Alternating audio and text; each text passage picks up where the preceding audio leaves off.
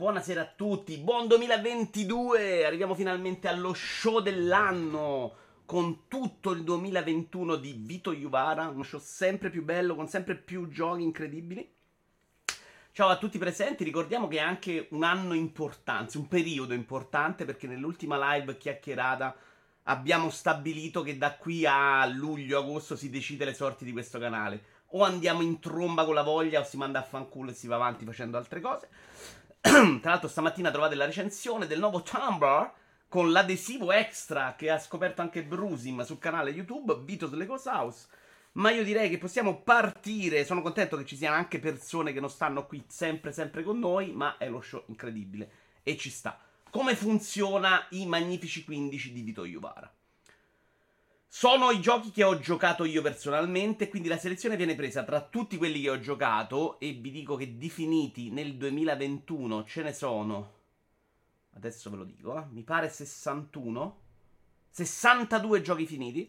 Tra questi vengono scremati quelli che non sono usciti nel duemilaventuno, quindi avendo preso la PlayStation cinque un attimo dopo, l'anno scorso non c'erano e quest'anno uh, non ci sono fondamentalmente, salvo premi speciali.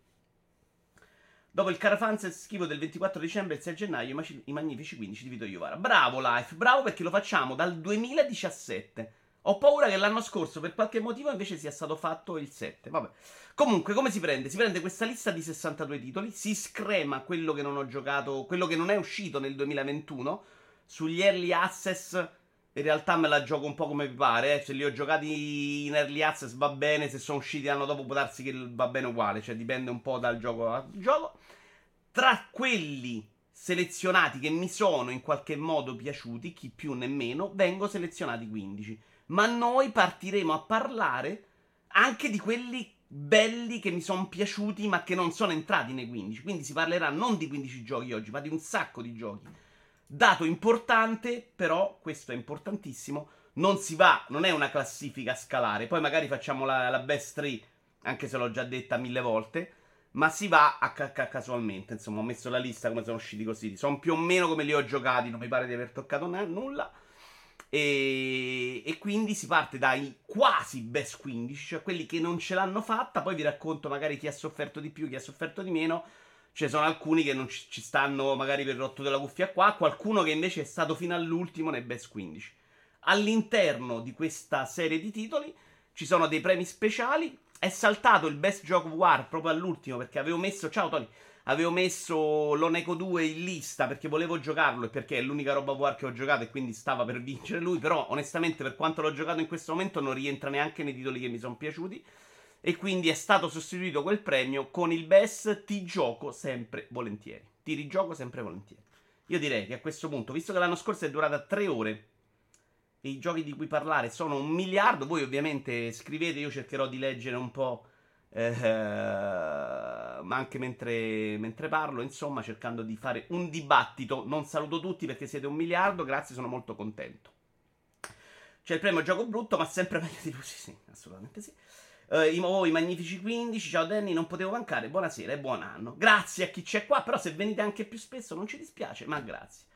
Uh, signori, partiamo però, e partiamo proprio da questo Ratchet and Clank che vedete che era pronto proprio il titolo di cui parlare, e questo Ratchet and Clank non è entrato nei best quindici, amici miei. Non è entrato nei best quindici perché oggi ci pensavo, dico fammi ricordare qualcosa che mi è rimasto impresso di Ratchet e non c'è niente. Cioè questo gioco l'ho giocato, l'ho anche trovato gradevole come gli ultimi Ratchet, come tutti i Ratchet che ho giocato io. Io ho scoperto la serie molto tardi, mi sono comunque divertito, però non ci ho trovato veramente niente di particolarmente nuovo, esaltante. Uh, quando ho scoperto per la prima volta questa serie, ho scoperto delle armi molto fighe, cioè della roba nuova che non avevo visto, insomma. E, e questa roba qua onestamente in questo capitolo non la vedi perché è tutto più o meno riciclato. Hai anche la sensazione che cambiare arma conta pochissimo, quindi si tratta semplicemente di trovare le munizioni e quello che c'hai, spari e fondamentalmente spari addosso a tutto. Adesso io credo di averlo giocato norma, non so se a livelli superiori poi diventa più problematico. L'impatto grafico non è stato così eccezionale per me, cioè tutto quello di cui sento parlare bene di Ratchet è incredibile, lo stile grafico i super effetti con sto cazzo di rampino che, ban, che fa il salto temporale con i super S S D. Cioè, se il super bello dell'S S D è che c'ho una frazione di milionesimo di secondo, anche sti cazzi, cioè, vi voglio bene, ragazzi, vi voglio bene, ma non è proprio la roba che mi cambia il modo di videogiocare. Cioè, secondo me questa è una roba che può uscire su tutte le console P C del mondo e cambia niente, neanche ve ne accorgete mediamente.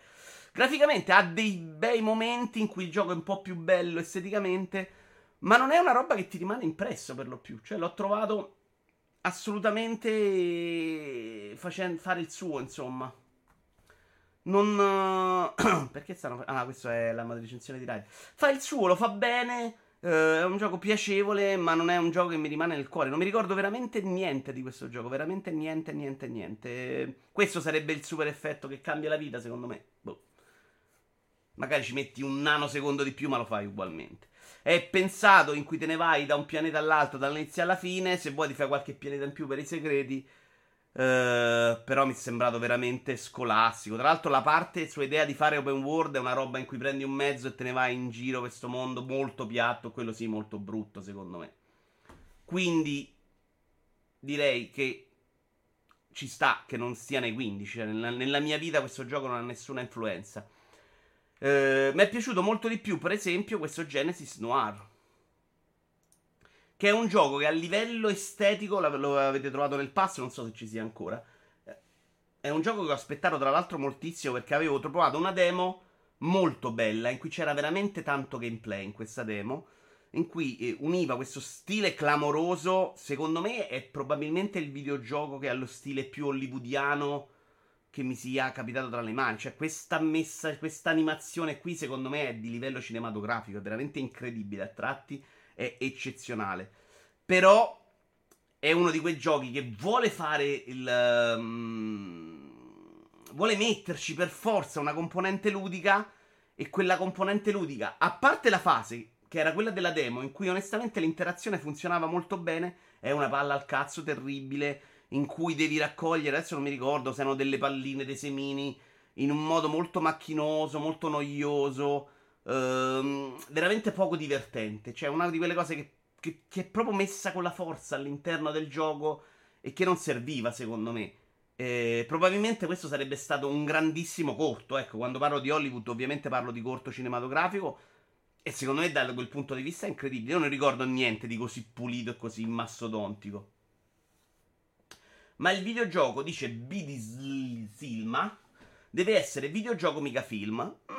Sono d'accordo, eh, però devi, devi saperlo fare. Io, una delle mie grandi esperienze di vita è... Mm, oddio, adesso non me lo ricorderò mai. Come si chiama quell'indie in cui ti muoiono tutti i familiari? In cui devi ripercorrere la storia dei familiari. Quello a livello di ludico non c'aveva fondamentalmente niente, ma secondo me è un grandissimo videogioco perché ti fa interagire, ti fa vivere quell'esperienza interagendo, ed è sì... probabilmente non è veramente il videogioco come lo intendevamo cento anni fa, ma è il videogioco come si può intendere anche oggi. Cioè c'è interazione, ma è una roba narrativa.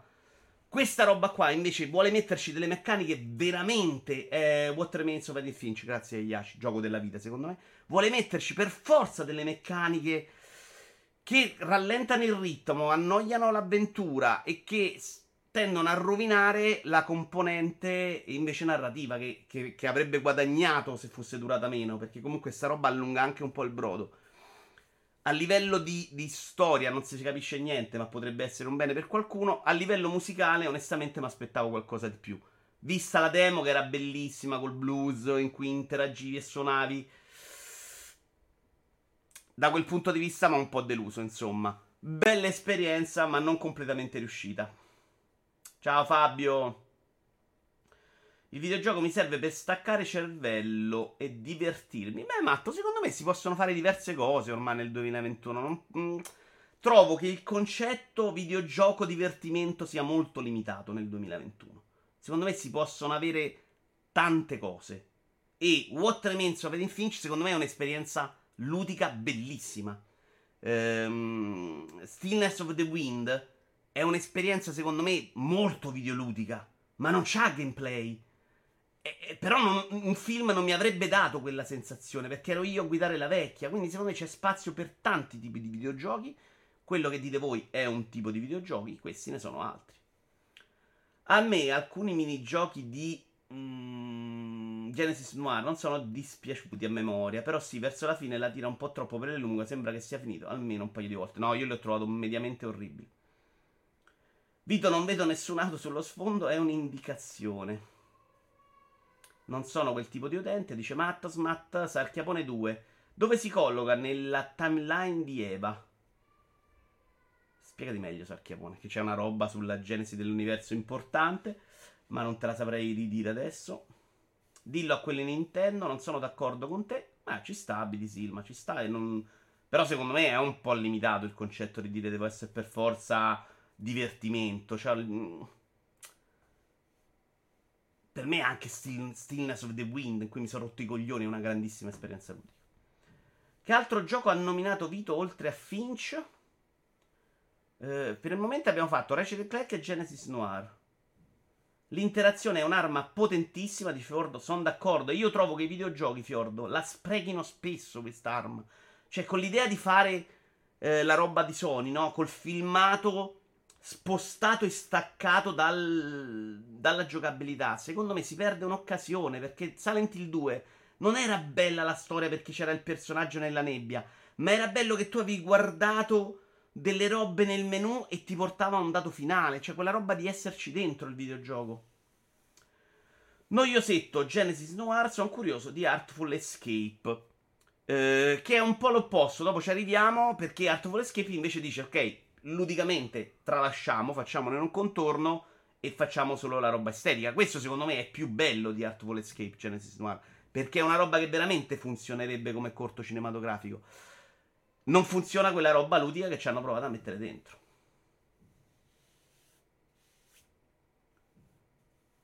Naughty Dog ha fatto scuola, la vecchia di Stillness of the Wind, sì, che mi è rimasta veramente nel cuore. Sai che è uno di quei videogiochi, probabilmente, se ci penso, è uno dei videogiochi più importanti della mia vita, perché mi è rimasta proprio nel cuore, con tutti i suoi limiti. Passiamo invece a un videogioco di gioco, Lost in Random. Un gioco che non posso dire che mi abbia completamente deluso, perché le aspettative non erano altissime. Ed è l'indino di Electronic Arts, il suo otto per mille che ogni tanto butta dentro. È un gioco molto simpatico.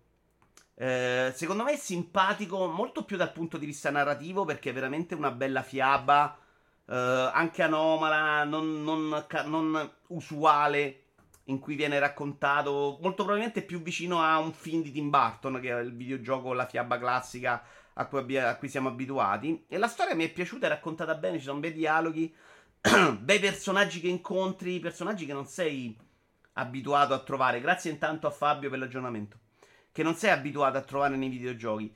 Qui le meccaniche ci stanno, perché questo è un videogioco vero, ovviamente. Parliamo anche di una roba che non dura due ore, ma ne dura dodici.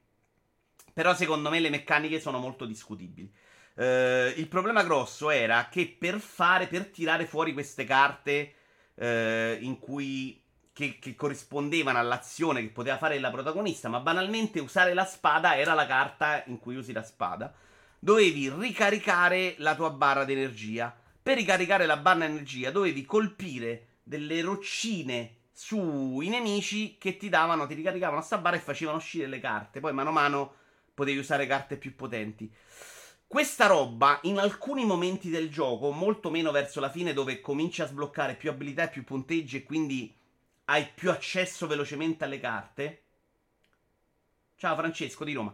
Um, è proprio noioso. Cioè la parte iniziale in cui tu non puoi neanche colpire la gente con la spada, e quindi con la pazzia fonda, con alcuni nemici, fai fatica anche a colpire questa roccetta che hanno addosso, diciamo, questi punti deboli. Se non colpisci i punti deboli non vai avanti, quindi non hai possibilità di sbloccare le carte. Quindi c'è questa fase iniziale di ogni scontro in cui tu sei praticamente immobilizzato.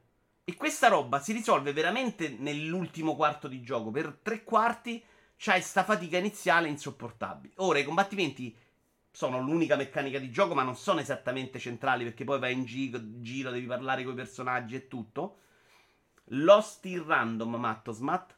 Ehm, ed è stato un po' sprecato, perché secondo me poteva essere addolcito e bilanciato meglio all'inizio. Cioè, già darmi banalmente una spada all'inizio avrebbe permesso di avere un ritmo più intenso, no?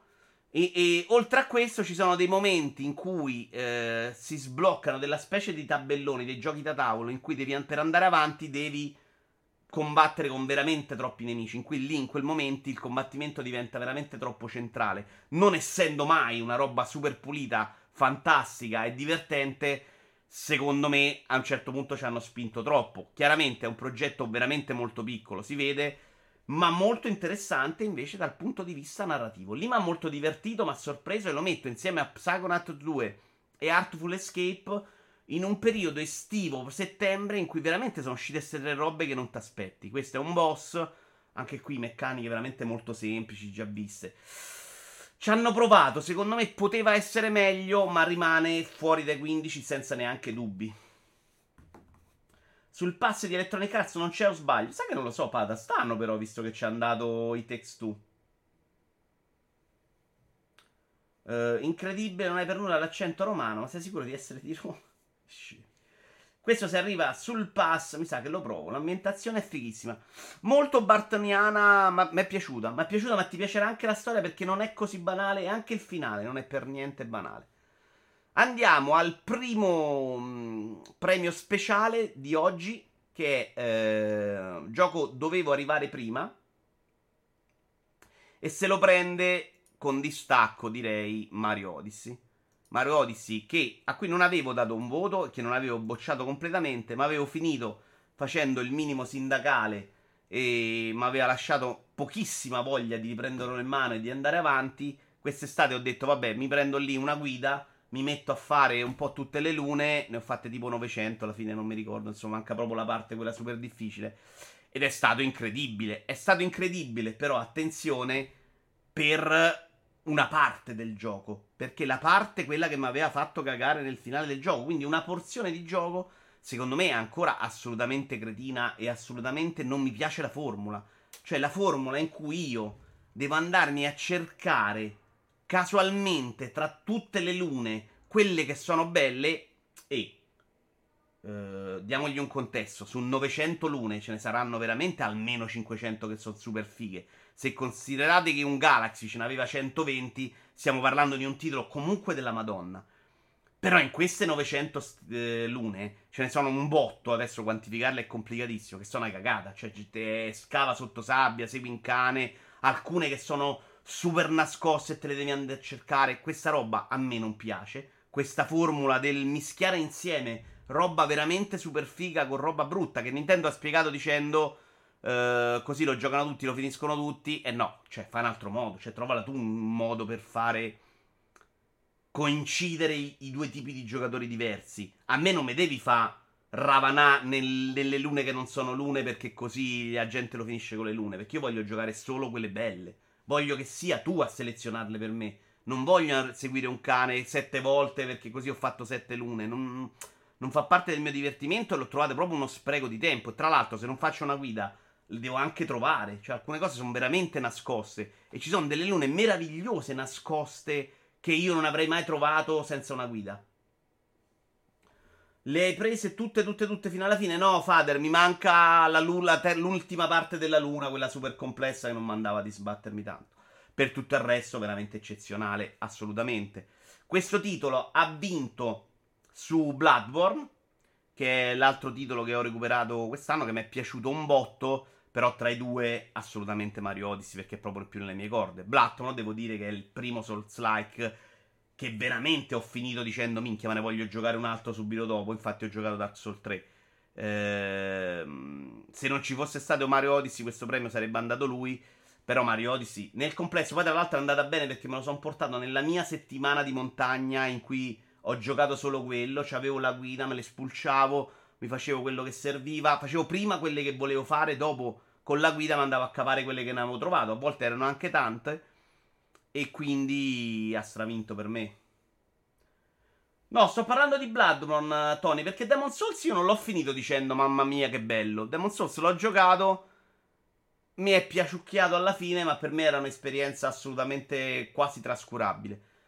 Ho giocato Bloodborne e quello mi è piaciuto veramente un botto. Cioè Bloodborne a livello di atmosfera di mappa, secondo me è un altro livello rispetto a Demon's Souls, ma di brutto. Ma mi è piaciuto anche un sacco più di Dark Souls tre o dei Dark Souls che ho solo visto. Uh, e quindi no, per me Bloodborne assolutamente sopra um, a Demon's Souls. Ho finito Bloodborne, sì, sì, sì, sì, sì. Non facendo i D L C, non facendo robe pazze. Ogni tanto mi ci metto, ma ogni volta mi devo ricordare i controlli, dice, dice Fader. Quei controlli, onestamente, giocando con i giochi inattaccati, secondo me c'è qualcosa che potevano sistemare. Però nel complesso, dai, super spettacolo, non posso dirgli veramente niente.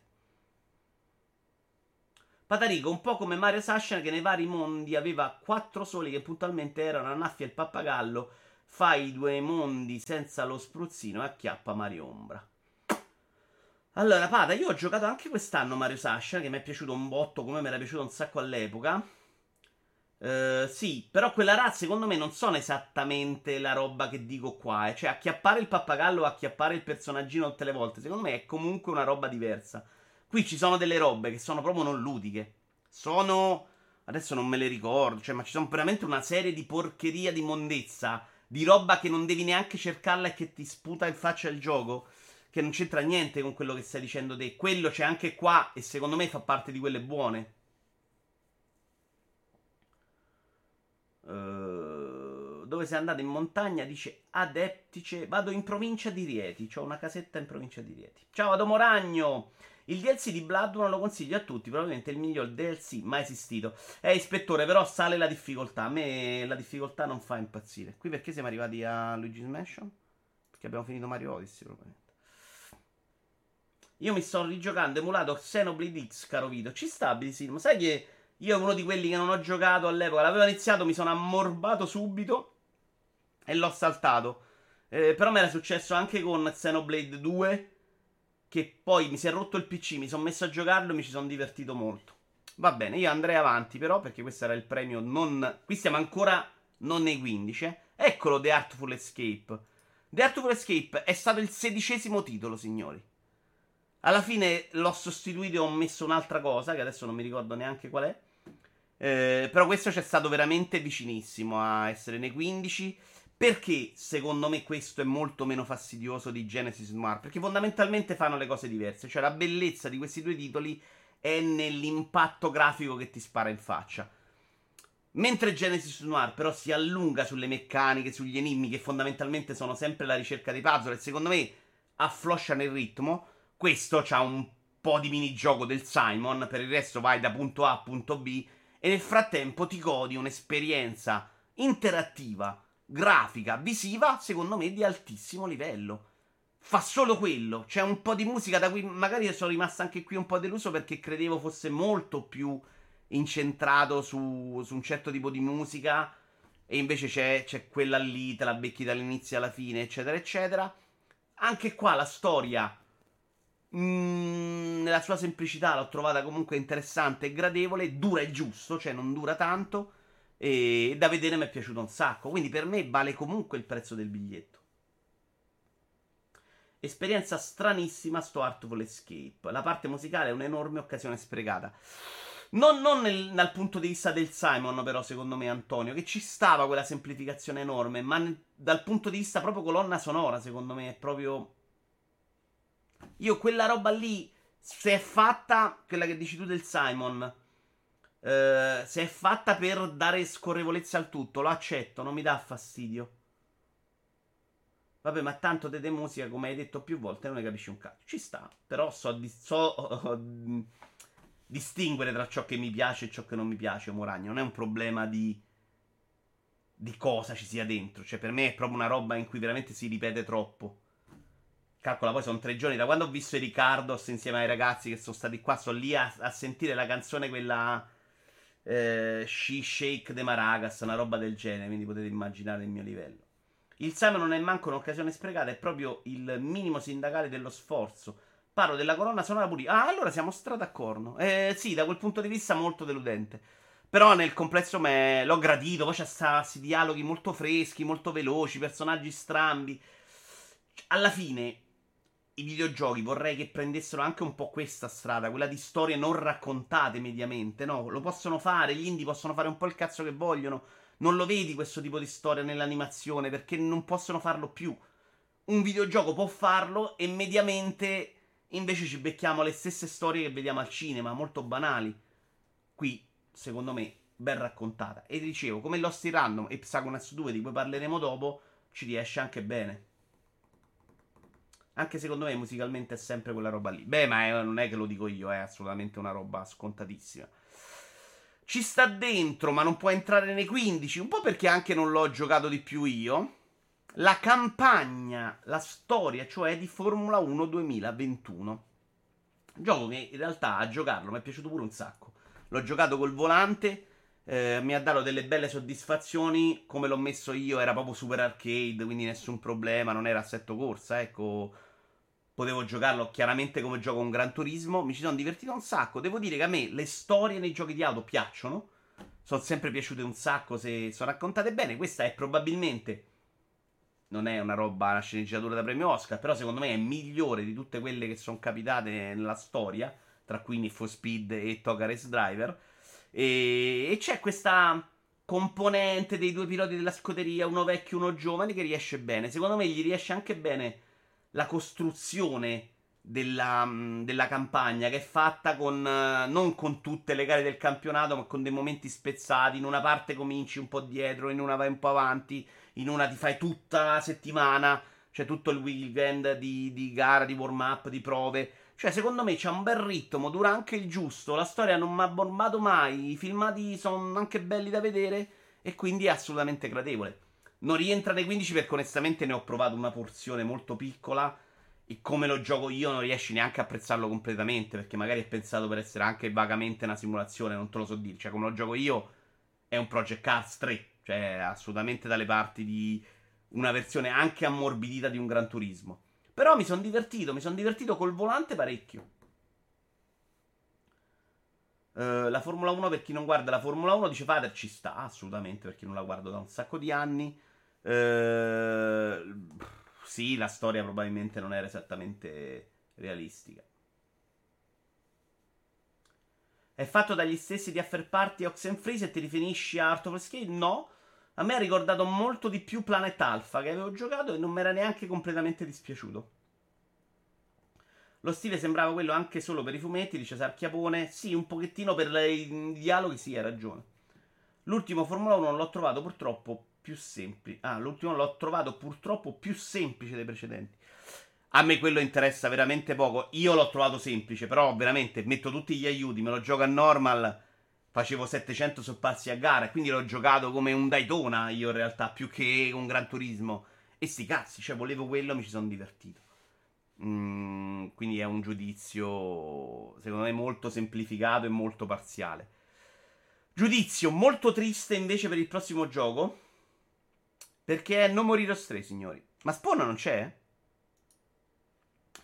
No More Heroes tre secondo me è il gioco che poteva vincere il premio Shenmue tre, nel senso che ho provato le stesse emozioni. No More Heroes tre non fa niente di sbagliato, perché fa il suo, fa il No More Heroes ed è esattamente il No More Heroes tre che doveva uscire due anni dopo No More Heroes due, con la parte di combattimento divertente, anche se ho avuto un po' di problemi di controllo, non so quanto derivanti dai miei Joy-Con di merda, però comunque si combatte ed è anche a tratti vagamente impegnativo. Però secondo me, come per Shenmue tre, siamo veramente fuori tempo massimo. Tra l'altro l'inizio a livello di trama è una delle robe più sconvolgenti che abbia visto nella storia dei videogiochi. Succedono le cose che tu dici non ci credo, sono pazzi completi. Poi onestamente c'è abbastanza una curva calante arrivando verso la fine, però comunque gradevole. Cioè comunque questi filmati sono No More Heroes tre, è un No More Heroes al cento per cento e ci sta. Quello che non si può vedere onestamente del duemilaventuno è quella mappa tre D. Quella mappa tre D secondo me salta, la trova un altro modo, fammi una roba tipo Mario appunti, cioè devi inventarti qualcosa che non sia presentarmi agli occhi sta roba qua, ragazzi. Siamo veramente sotto il minimo sindacale di un gioco PlayStation due. Cioè, ma non dico baggianate, cioè quella roba lì orrenda, cioè inguardabile, tutta vuota, che non serve. E secondo me, dove mi ha un po' deluso, se è l'unica critica che posso fargli, No, B D Silma, quella roba non l'ho giocata. Dove mi ha un po' deluso è nei minigiochi, cioè nelle parti di lavoro, che invece nei primi due mi erano piaciute un sacco. Il due non l'ho finito però all'epoca, mi ero incartato con boss faticando e con Wii stavi là a menare ottocento ore, ti facevi male e mi sono rotto il capo.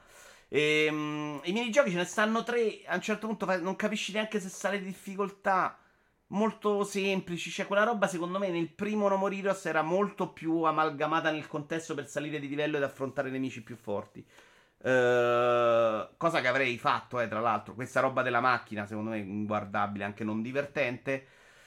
Fa il suo, fa il suo, probabilmente su Switch ci può anche stare, anche questo secondo me è assolutamente non divertente.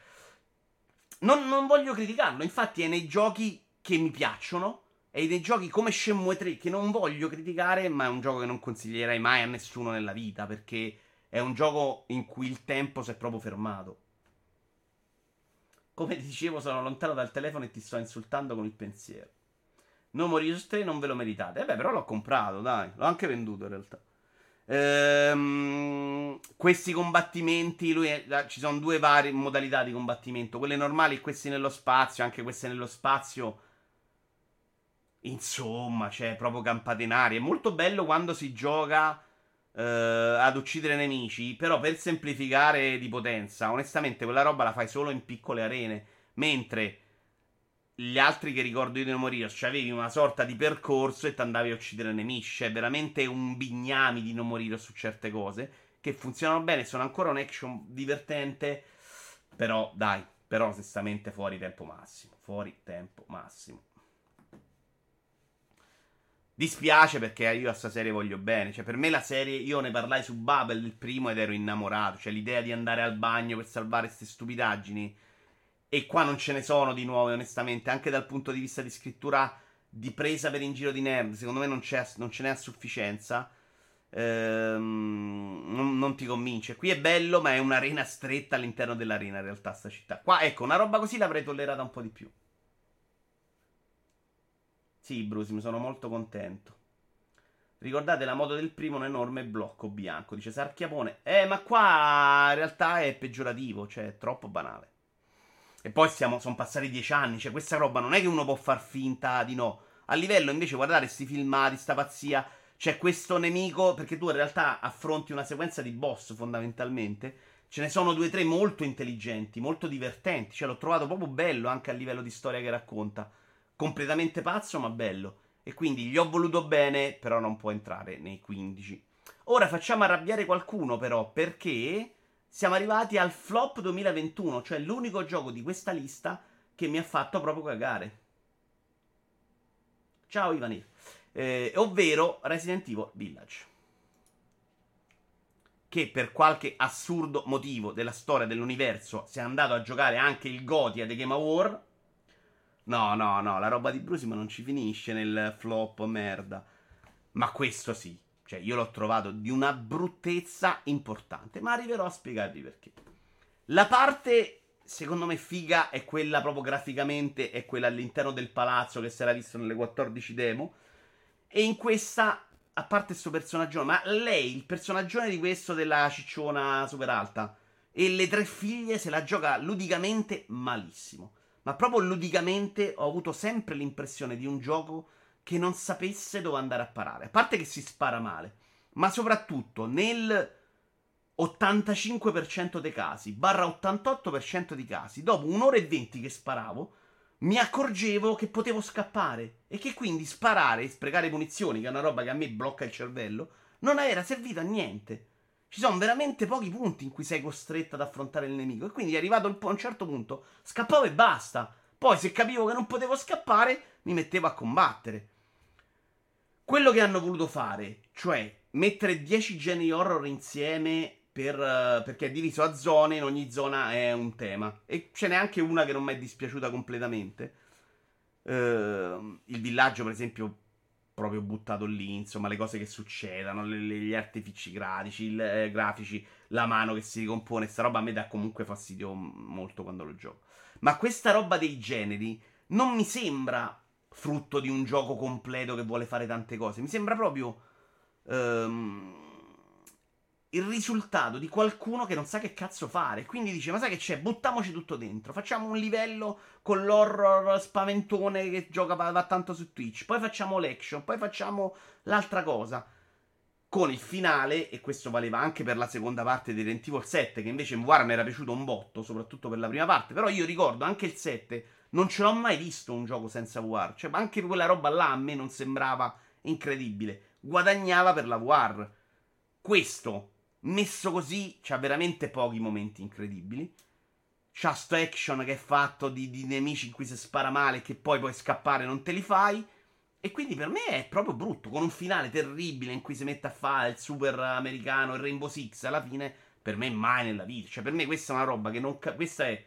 Sono uno veramente apertissimo di mentalità e sono eh, prontissimo ad accettare che la gente abbia altri gusti. Ok, ve l'ho detto sempre, non me ne frega niente. Questo non lo capisco. Io non lo capisco perché questo gioco non faccia schifo. E non ha fatto schifo anche a persone che stimo, tipo Tony, Pizzo o Walone. Ma per me è incomprensibile che la gente non impazzisca con sto gioco, perché è una porcheria. Uh, mi sono giocato Travis Strikes Again, me lo recupero tra qualche mese. Ah, sai che quello non l'ho giocato? Perché c'erano giudizi molto contrastanti tra chi lo amava e chi non lo amava. Ma chi è che si incazza una monnezza a Resident Evil Village? Beh, al pubblico è piaciuto. Bravo Vito, dice Red, unico faro di pura luce in questa industria. Cicciona era per dire alta, ragazzi, non mi è venuta la parola. Perché è andata ai D G A semplice per vampirona, per il resto è sembrata una porcheria assurda. Eh, se dovessi fare un paragone col sette, la prima parte del sette secondo me è superiore, sulla seconda era difficile fare peggio. No, secondo me è nettamente peggio della seconda parte. No, beh, no. Aspetta, seconda parte era brutta anche del set, sì, hai ragione. Tra l'altro la seconda parte del set era Resident Evil Revelation, che è, una, che è uno spin-off di questa serie che a me fa cagare proprio. E ricordo proprio il primo Revelation, che era quello che su D S c'aveva il fregnetto aggiuntivo, non, che la recensione ne parlavano bene perché eh, si salvava dopo al capitolo, i capitoli erano corti. Cioè, ma dico, no, è bel gioco, un brutto gioco. E, e nel set c'era proprio veramente un passaggio alla seconda parte in cui diventava una sparacchino che non funzionava. Nella prima parte in cui faceva l'horror, soprattutto in V R, secondo me invece funzionava benissimo. Questo non ce l'ha quella visione, non ce l'ha mai. È sempre più o meno action e la parte action non la sanno fare, non gli riesce. Io ho capito che non mi piacciono i Resident Evil in prima persona. Me la sarei voluta fare la signora gigante. Io no, Sarchiapone. Secondo me c'è del porno migliore nel mondo. Uh, Lul nel sette la mano si riattaccava con la graffetta. È possibile, non me lo ricordo. Io non riesco a odiarlo Village. uh, È un giro nel tunnel dell'orrore pacchiano e altalenante, ma ha pure dei momenti adorabilmente idioti che non posso non apprezzare. La parte di esplorazione del villaggio è probabilmente l'aspetto più riuscito. Il livello con Chris è invece indifendibile. Ci sta. Ma a me non sono piaciuti neanche i boss, per niente, Anto. Cioè quel tipo di boss che è un po' figlio della serie, onestamente, perché nei Resident Evil hai sempre sparato senza aver nessun sensazione, nessun feedback su se stai col penno o no. Però qua veramente spari, spari, spari, non c'è mai un cambiamento, non c'è mai una roba che ti dice oh, è giusto dove stai sparando o no, stai solo sprecando proiettili. Questa roba mi uccide proprio l'anima. Dammi due o tre fasi in cui capisco che ho fatto qualcosa, dammi un punto debole, dammi anche il, la palla rossa sotto al petto di Zelda, cioè fallo tu il modo, ma non mi fa sparare tutte le munizioni che ho su un nemico, non, non lo trovo divertente. Molto deluso Mottura, questo premio doveva andare a Metroid tre, altro che Resident Evil. Smettila di fare lo scemo, Spawn. Lady Dimitrescu vale la partita, no? Ma che cazzo mi piace questa Dimitrescu, siete pazzi secondo me. Real Astori, che io sono uno virgola sessantotto per novanta chili, ho apprezzato la confusione, mi sono sentito alto. Secondo me una parte, tra l'altro, era ancora costruita per la V R. Eh, al di là dei T G A, che possono essere fini a se stessi e commerciali, ma ha vinto anche il gioco dell'anno degli utenti su Steam. E questo per me è ancora più incomprensibile del premio T G A. Sì e no, Red, perché fondamentalmente votano le stesse persone. Eh? Cioè, la critica, c'è la differenza che nelle T G A c'è anche la critica.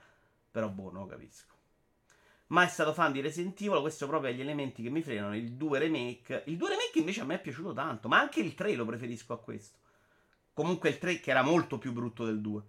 Il quattro e gli altri invece li ho giocati volentieri. Il quattro nel suo momento secondo me era un super uh, gioco. Uh, Giorgetti, parole sante, tutti i boss delle Resident Evil sono messi lì tanto per. Mi piacciono i meme che ne sono usciti fuori dalla, della Dimitrona. Grande video sulle Dimitrescu, unica persona affidabile. Il quattro, guarda, l'hai giocato? No, Patarico, perché eh, Oculus, salutiamo gli amici di Meta e di Facebook, mi hanno completamente tirato fuori col mio Rift S. Speriamo che arriverà tutta roba su P S V R due, se decideremo di comprarlo. Ma torniamo ai quasi best quindici, dopo cinquantotto minuti, siamo ancora veramente lontanissimi, con Lost Judgment, che ho finito proprio nei giorni in cui c'erano a casa Tony e Matteo, e qui dobbiamo parlare molto, perché a livello di trama di singolo episodio, ciao a Chetiello che è nuovo, Eh, mi è piaciuto più di tutti gli altri episodi di Yakuza e del primo Judgment. Di trama, aspettate, eh, non il finale.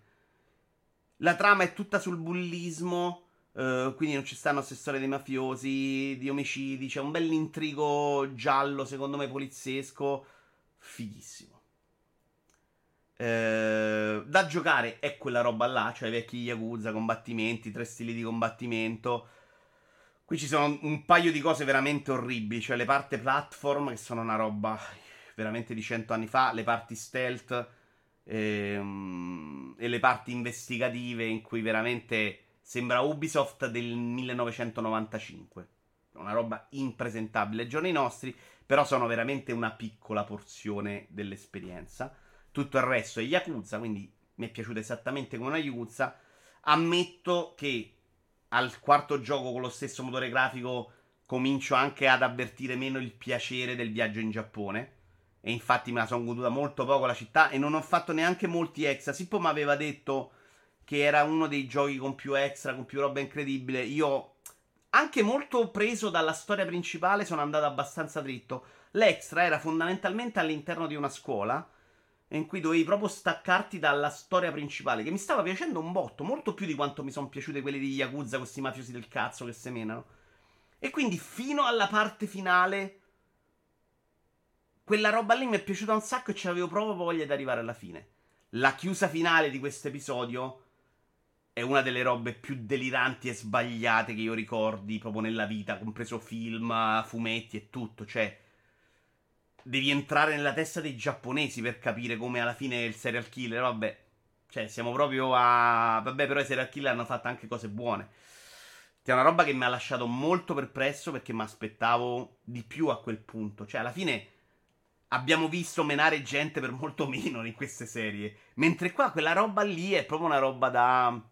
vabbè, è andata così. Che adesso non voglio spoilerare e quindi non posso entrare nel dettaglio, però mi ha un po' deluso la, la chiusa di questa storia. Mentre tutto il resto mi ha divertito, mi era piaciuta, tratta temi secondo me non comuni, molto giapponesi credo, perché sta roba la vedo tornare spesso nei videogiochi giapponesi e funziona molto bene. Mi aspettavo da questo episodio un, anche uno spingere verso Phoenix Wright, la serie, e invece non ci hanno neanche provato onestamente. Ci pro- cioè ci hanno provato in tre occasioni in cui dici porti la prova, scegli una delle prove a tua disposizione, se sbagli scegli l'altra, quindi no. Combattimento probabilmente il più figo della saga, anche perché Komorocho è molto più figo riguardo l'ambientazione, dice Sippo. Combattimento più figo non te lo so onestamente dire, Sippo. Io l'ho giocato a livello normal, l'ho giocato quasi sempre col serpente perché mi divertiva un sacco di più, però se ti posso dire su quaranta giochi non ti saprei neanche descrivere come sono gli altri, non me li ricordo. Ci giocava mentre dormivamo, vero? La mattina presto, in realtà, quando tornavo da lavoro che loro stavano a letto. Però ero veramente alla fine. Eh, ero veramente... Infatti l'ho finito il secondo giorno che loro erano qua. Proprio male male. Il finale, secondo me, Danny, malissimo.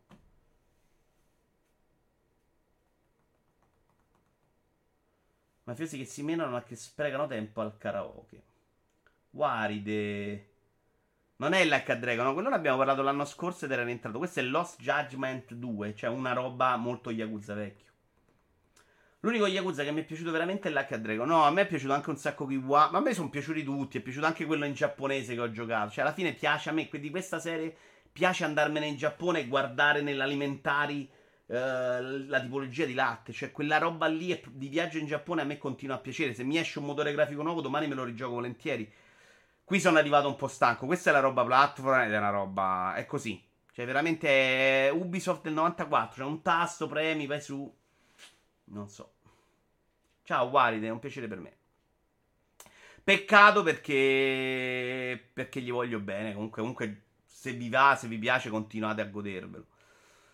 Del prossimo gioco ho veramente pochissimi ricordi, ed è Little, Little Nightmares due, eh, testo a cura di Marco Mottura. Eh, cerchiamo di riordinare le idee. Neanche il primo mi aveva completamente spaccato il cervello, onestamente, anche se ne avevano parlato tutti benissimo. L'ho trovato carino il primo, non fenomenale, eh, e non era arrivato troppo quel messaggio sul consumismo di cui fondamentalmente parlava. Questo è il seguito, visivamente secondo me tanto meglio, cioè è proprio bello da vedere a tratti. Questa per esempio è una scena finale, il messaggio qui è molto più chiaro secondo me del primo, proprio evidente. La qualità degli enigmi, insomma, parliamo di enigmi ambientali, secondo me in due o tre occasioni non neanche chiarissimi, perché non si capisce proprio bene quello che succede a schermo, non c'è proprio una lettura di quello che succede a schermo esattamente chiara. Eh, l'ho giocato veramente inizio anno, quindi tendo a ricordare molto poco. Secondo me c'aveva anche un problema di questa cop non cop. Enigmi, enigmi, cosa ho detto? Di cop non cop che, che a volte tendeva a essere pesante. È vero che poi in tutta una parte rimani solo, però onestamente quella roba là, eh, no, c'era queste parti qua che andavano ripetute, ripetute, try and error con checkpoint un po' più lontani, che secondo me, come dicevamo prima, tendono a uccidere il ritmo di una cosa che invece dovrebbe funzionare in modo più scorrevole, per avere proprio questa visione molto bella di quello che sta succedendo. Alcune volte quelle parti non erano chiare, dovevi veramente cercare di capire l'unico modo per andare avanti e tendevi a rallentarti. Mi pare uno di quei giochi in cui basta premere testa per finire. No, Sarchiapone, no, no, ci sono degli enigmi, c'erano delle fasi stealth, queste qua con la maestra erano sempre fasi stealth, quindi no. Uh, mi è piaciuto questo filone all'Inside, al Revel e questo. Hai citato giochi molto diversi, Danny. A me il primo Arrival per esempio è piaciuto un botto. Inside e Limbo piaciuti già di più, però onestamente piace anche, piace più Limbo perché è più chiaro secondo me quello che racconta. Questo c'ha un bel messaggio, è bello da vedere, però alla fine non ti resta veramente niente. Guarda, sto facendo veramente fatica a ricordare cosa ho fatto in questo gioco. Del primo non mi è piaciuto che spesso non si percepisce bene la profondità, qui migliora la cosa. Hai più o meno lo stesso difetto a volte, poca roba, però secondo me è più bello e quindi hai anche, leggi meglio anche la profondità. Il primo era molto più povero, po' povero. E tre duemilaventidue only online, dice Sippo. Inside mi ha fatto morire da ridere alla fine. Boh, io non l'ho capita la fine di Inside. Ma andiamo avanti con un altro gioco su cui avremo da dire due parole due, ma proprio due, due parole due, ovvero Tales of Arise, il J R P G più apprezzato dell'anno, che ho giocato veramente poco. Però vi spiego com'è andata con Tales of Arise e perché è dentro questa classifica dei quasi quindici. Perché quello che ho giocato io, ovvero il primo atto, a me è piaciuto. Cioè mi sono divertito con questo gioco. Cosa è successo però? Che mentre stavo giocando questo primo atto, in un periodo in cui uscivano mille giochi, sono andato a leggermi, ho fatto l'errore di andarmi a leggere dei commenti su un forum, e c'erano, al di là della critica che ne aveva parlato benissimo, un sacco di giocatori che io considero pazzi, come il nostro amico Bomba Atomica, amico anche di Tony. Pazzi nel senso che se giocano Borderlands tre per novecento ore e per loro sono una roba che è corto, che parlavano di, del finale a livello narrativo, e tra l'altro lo so perché l'è stato anche tradotto da Antonio, come una palla al cazzo infinita di cento ore, ma anche ludicamente molto noioso, con una difficoltà completamente da rivedere, perché tra l'altro ehm, i, hanno, le hanno aggiunti due livelli di difficoltà, cioè hanno fatto un sacco di cose di, di rimischiare mentre usciva, durante, dopo l'uscita del gioco, perché evidentemente qualche problema c'era, con sti nemici che dicevano che erano delle super spugne, dovevi continuare a menare, menare, menare. A livello narrativo non mi ha detto veramente niente all'inizio, però era veramente la creazione di qualcosa che doveva succedere. La parte ludica invece l'avevo trovato divertente come uno Xenoblade, quindi non posso metterlo, non mi sono piaciuto, perché quella parte mi è piaciuta. Però non c'ho più, dopo che ho letto quei commenti, ti giuro, non mi viene più nessuna voglia di rimetterlo su. E l'ho anche pagato questo di gioco, eh. E quindi nella classifica sono stato indeciso. Dico, ce lo metto, lo punisco, non lo metto. Oh, ma alla fine, ma questo no. L'ho giocato, mi è piaciuto, perché non ce lo dovrei mettere? Il finale di quel gioco fa schifo. Di quale parli, B D Silma? Bomba anarchica è un pazzo. Non è bomba anarchica, Mattos, ma è bomba atomica. Il fatto che stiamo mettendo tutto questo tempo per uccidere dei mostri base dovrebbe già chiarire ogni dubbio. Ci stiano mettendo. Uh, confermo la palla a cazzo dei dialoghi. Venire inglobati da una palla di lardo e finire spiaggiati per voi è liberante. Ah, parliamo di Inside qua. Il resto è un ottimo gioco. Finale uguale al finale di una saga di Dragon Ball Z, dice Sippo. Distruggendo tutte e tutti, poeta, chissà chi l'ha trattotto, che palle, alla fine, Tale of Arise. Eh, c'è qui Tony Pizzida. Sul finale ho letto delle robe da tutti veramente allucinanti. Mi un po' stupisce che sia stato accolto così bene, perché è sicuramente meglio di tutti i Tales of che ho giocato io. Io non ne ho mai finito uno, Tale of Sinfonia sono andato molto avanti, gli altri veramente mi hanno ammorbato al tutorial. Questo mi sembrava più interessante, effettivamente la parte giocata era un po' più divertente. Devo capire se, aggiustando il livello di difficoltà, riesco a riprenderlo in mano e a finirmelo. Vitoiuvara, su Final Fantasy tredici, com'è andata? L'ho rimollato, Giorgetti, ma sai che nella sua pochezza e banalità, e comunque si vede che era una roba sperimentale che poi sarebbe diventata altra, non mi ha fatto completamente schifo. Poi però alla fine c'era una parte nel ghiaccio molto noiosa, l'ho mollato. Poi a me capita che escono robe migliori. Intanto c'è Byron qua, che sta regalando un abbonamento a Patarico, incredibile. Ciao caro amico Byron. E... ho cominciato invece, su sconsiglio proprio di Sippo, Lost Odyssey. Me lo sono comprato, era un'offerta a sei euro, e ieri ho cominciato Lost Odyssey, quello del trecentosessanta, e vediamo come va. Magari uscirà l'anno prossimo a vincere un premio in questa classifica. Io sto provando ora Xenoblade Chronicles e mi sta morbando le palle in una maniera madonna. No, Xenoblade Chronicles, il primo, Davide, per me è uh, best J R P G della vita.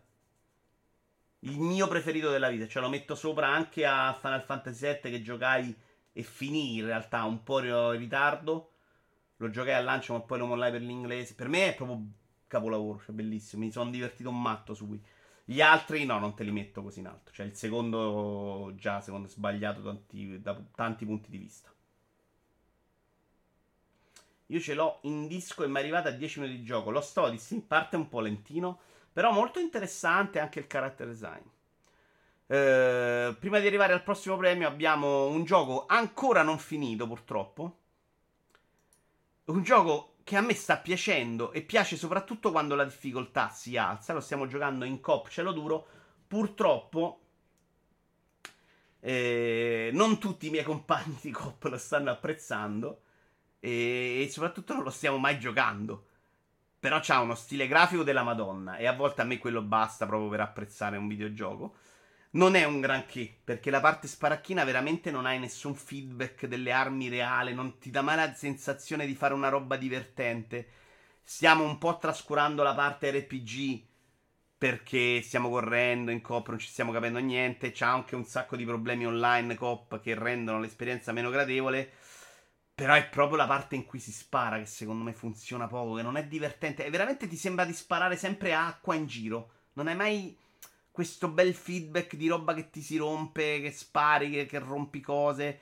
E quella roba secondo me è immigliorabile in questo gioco. Tra l'altro adesso comincia a girare un po' bene. Quando però abbiamo avuto due o tre momenti in cui c'erano nemici più forti e dovevamo coordinarci un po', secondo me ci usciva del divertimento. E quindi quel poco di divertimento in un ambiente secondo me veramente bellissimo merita comunque di stare nei giochi che non sono i quindici, vi ricordo. Questi sono i giochi che non ce l'hanno fatta, ma che comunque non mi hanno fatto schifo, tipo Village. Xenoblade bello, dice Sarchiapone, ma lascialo un giorno, dimentichi tutte le state. Un po' vero, cazzo. Ci sta, ci sta. Sì, anche il primo fa armare un sacco. Sì, ma se non ci dici che gioco è, è presuppongo sia The Ascent. Va di... Sì, scusate ragazzi, non ve l'ho detto? Boblun, ti chiedo scusa. È The Ascent, chiedo scusa. The Ascent, gioco graficamente molto bello, era sul pass, tutta roba che fondamentalmente non abbiamo pagato. È tipo Left four Blood? No, mai nella vita, Giorgetti. È una roba twistico shooter. È tipo Dead Nation Blue. Dead Nation non me lo ricordo, Fabio Volante. Secondo me anche la gestione dell'inventario è abbastanza studiata male. Bravissimo Red, malissimo. Sai perché non lo metto nelle cose negative? Perché noi lo giochiamo due ore ogni tre settimane. E quindi fai proprio fatica anche a capirli l'inventario. Però sì, è una roba delirante, fatta male e problematica. Sono stra d'accordo. Eh, però la parte, secondo me, proprio più debole è proprio quella in cui si spara, che dovrebbe funzionare meglio di tutte, e invece non, non dai mai sto grandissimo godimento. Andiamo al prossimo premio, Best D L C. In realtà D L C ho gioca- ne ho giocati diversi nell'anno, ma non nel duemila, non di giochi del duemilaventuno, perché ho giocato i D L C di Metro, i D L C di Control, i D L C di The Witcher tre, che mi sono piaciuti un sacco. Però nel duemilaventuno ce n'è stato uno, e quindi questo premio va al D L C del duemilaventuno, ed è Animal Crossing Happy Home Paradise, che ho tirato via dalla classifica proprio perché era un D L C. Secondo me poteva stare tranquillamente anche nei quindici, e, ed è secondo me, ah scusate, faccio partire il video, un D L C della Madonna, tra l'altro anche per la formula di pagamento ottima in cui te lo mettono nell'online, si paga pochissimo. Uh, ah è vero, c'è anche il D L C di Final Fantasy sette, Pata, però ho provato a giocarlo, sono morto un sacco di volte a Capodanno, e quindi non posso, il mio giudizio è rinviato al momento. Perché mi è piaciuto un sacco questo D L C? Perché fa, ti da, fa fare esattamente quello che mi era piaciuto di Animal Crossing New Horizon, ovvero arredare case. E soprattutto arredare casa in questo D L C è veramente divertente, perché non hai solo gli oggetti che hai tu e ti devi arrangiare. Qui c'hai una lista di oggetti della Madonna e puoi fare quello che vuoi, come lo vuoi, a tema, contro tema, puoi fare i muri, puoi fare veramente tante cose. Se ti era piaciuta quella cosa di Animal Crossing, questo è il D L C giusto, che fa tutto bene e quindi perfetto. Ora io l'ho un po' mollato perché stavo giocando altre cose, ma adesso mi ci rimetto. Tra l'altro sono rientrato anche abbastanza nel tunnel di Animal Crossing vero. E... però il D L C bello, in cui arredi casa, in cui era quella cosa che ti faceva fare nel gioco... Uh, quando andavi a fare il, l'evento dei due sposini nella casa di Fiorillo. Poi te lo fa fare per dieci giorni nel gioco originale, sempre uguale, ed era una rottura di scatole. Qui te lo fa fare sempre con case diverse, con più piani, puoi arredare quello che vuoi, ed è una meraviglia, assolutamente strapromosso. Sarai tipo l'unico che non ha odiato il sovrapprezzo della, sull'abbonamento. Beh, Sarchiapone, se volevi comprare questo D L C, lo hai comprato a bassissimo costo per il fatto del messo nell'online. Se non ti interessa, ovviamente rosichi per l'online, ma l'online non era obbligatorio. C'era la roba in più dei giochi, no? C'era Nintendo sessantaquattro e Mega Drive in più, che io non avrei mai comprato, eh.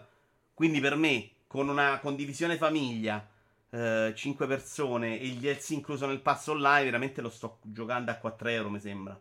Una roba in un anno, una roba allucinante per quanto è stato economico. Non mi è mai piaciuto Animal Crossing, B D Silma, molto male, molto male, molto severo. Hai trovato casa ad Ancra? Va bene, andiamo avanti signori. Un gioco che ho appena finito, ce ne mancano uno, due, tre, quattro e poi passiamo ai best quindici. Dopo un'ora e sedici, ah, stiamo andando bene. Il gioco appena finito è... non parte, scusate. Ok, adesso parte. È The Gunk. Ultimo gioco del duemilaventuno, eh, nel pass. Onestamente eh, non mi aspettavo di più da questo gioco. Mi ha dato esattamente cosa volevo. A me piace molto questa sua meccanica di pulire la melma. Non so se avete giocato i The Blob. Da, da quella meccanica The Blob li ricorda tantissimo. E anche se era più bello The Blob perché c'erano i colori. Mamma mia che noia e banalità dei Gunk. Onestamente sono anche d'accordo su voi Menalchi. Cioè una roba banale sì, noiosa, dipende dal tipo di giocatori. A me quella roba piace sempre molto. Quella roba che mi dai una, una roba sporca, io devo pulire con l'aspirapolvere, che sia Luigi Mansion o The Blob, per me mi vinci sempre. Secondo me c'ha anche un bel ritmo, te lo fa fare sempre per il tempo giusto. Non è una cosa che fai per cento ore.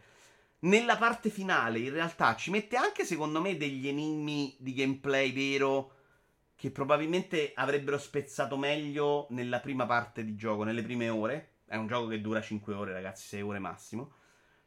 poteva funzionare meglio a livello grafico, perché c'ha dei momenti molto belli, questo per esempio che si vede proprio nel video in cui scopri questo animale, ma altri momenti, insomma, in cui è più gradevole da vedere, altrimenti si ripete un po' troppo. E onestamente anche i dialoghi tra le due, che sono una coppia omosessuale di due ragazze, secondo me non è neanche una roba super banale e scontata, e quindi anche quello non mi ha dato fastidio. È vero che per la prima parte è veramente solo questo, cioè va in giro su una linea abbastanza dritta e pulisci e pulisci in giro. Graficamente è carino, assolutamente gradevole, non è una roba eccezionale ma è gradevole. De Kunkel l'ho trovato un gioco sufficiente, forse potevano fare meglio tutto. P S i The Blob li ho adorati. The Blob era più a fuoco, sono assolutamente d'accordo. Vito, tu hai la, la classifica dei quindici giochi più giochi quasi arrivati. Io ho giocato tipo cinque giochi tutto il duemilaventi. Io ne ho finiti Walid e sessantadue. Coppia lesbo dice cinque, lo scarico subito. Ma veramente è bloccata la parola lesbo? Ma quale sarebbe il problema di scrivere lesbo? Sci vostri. È l'anti-Splatoon però, Moragno. Cioè, Splatoon sporchi, qua pulisci. Cioè, qui c'è la bolle... Cioè, ehm, dovete capire che, che a me che piace l'On Simulator, questa roba ha chiaramente su di me un altro fascino, no? O House Flipper quando pulisci i giardini. Cioè, se non ti piace quella meccanica di pulire, è un gioco mediocre, assolutamente. Se questa roba ti piace, ti dà le sue piccole, molto piccole soddisfazioni. Ma infatti non gli ho dato cento. Quanto gli ho dato? Non mi ricordo se sei, massimo sette, cioè. Ma Juve Napoli zero a zero. Chi è che mi ha dato l'aggiornamento del gol del Napoli prima? Scusa, ma siete rincoglioniti.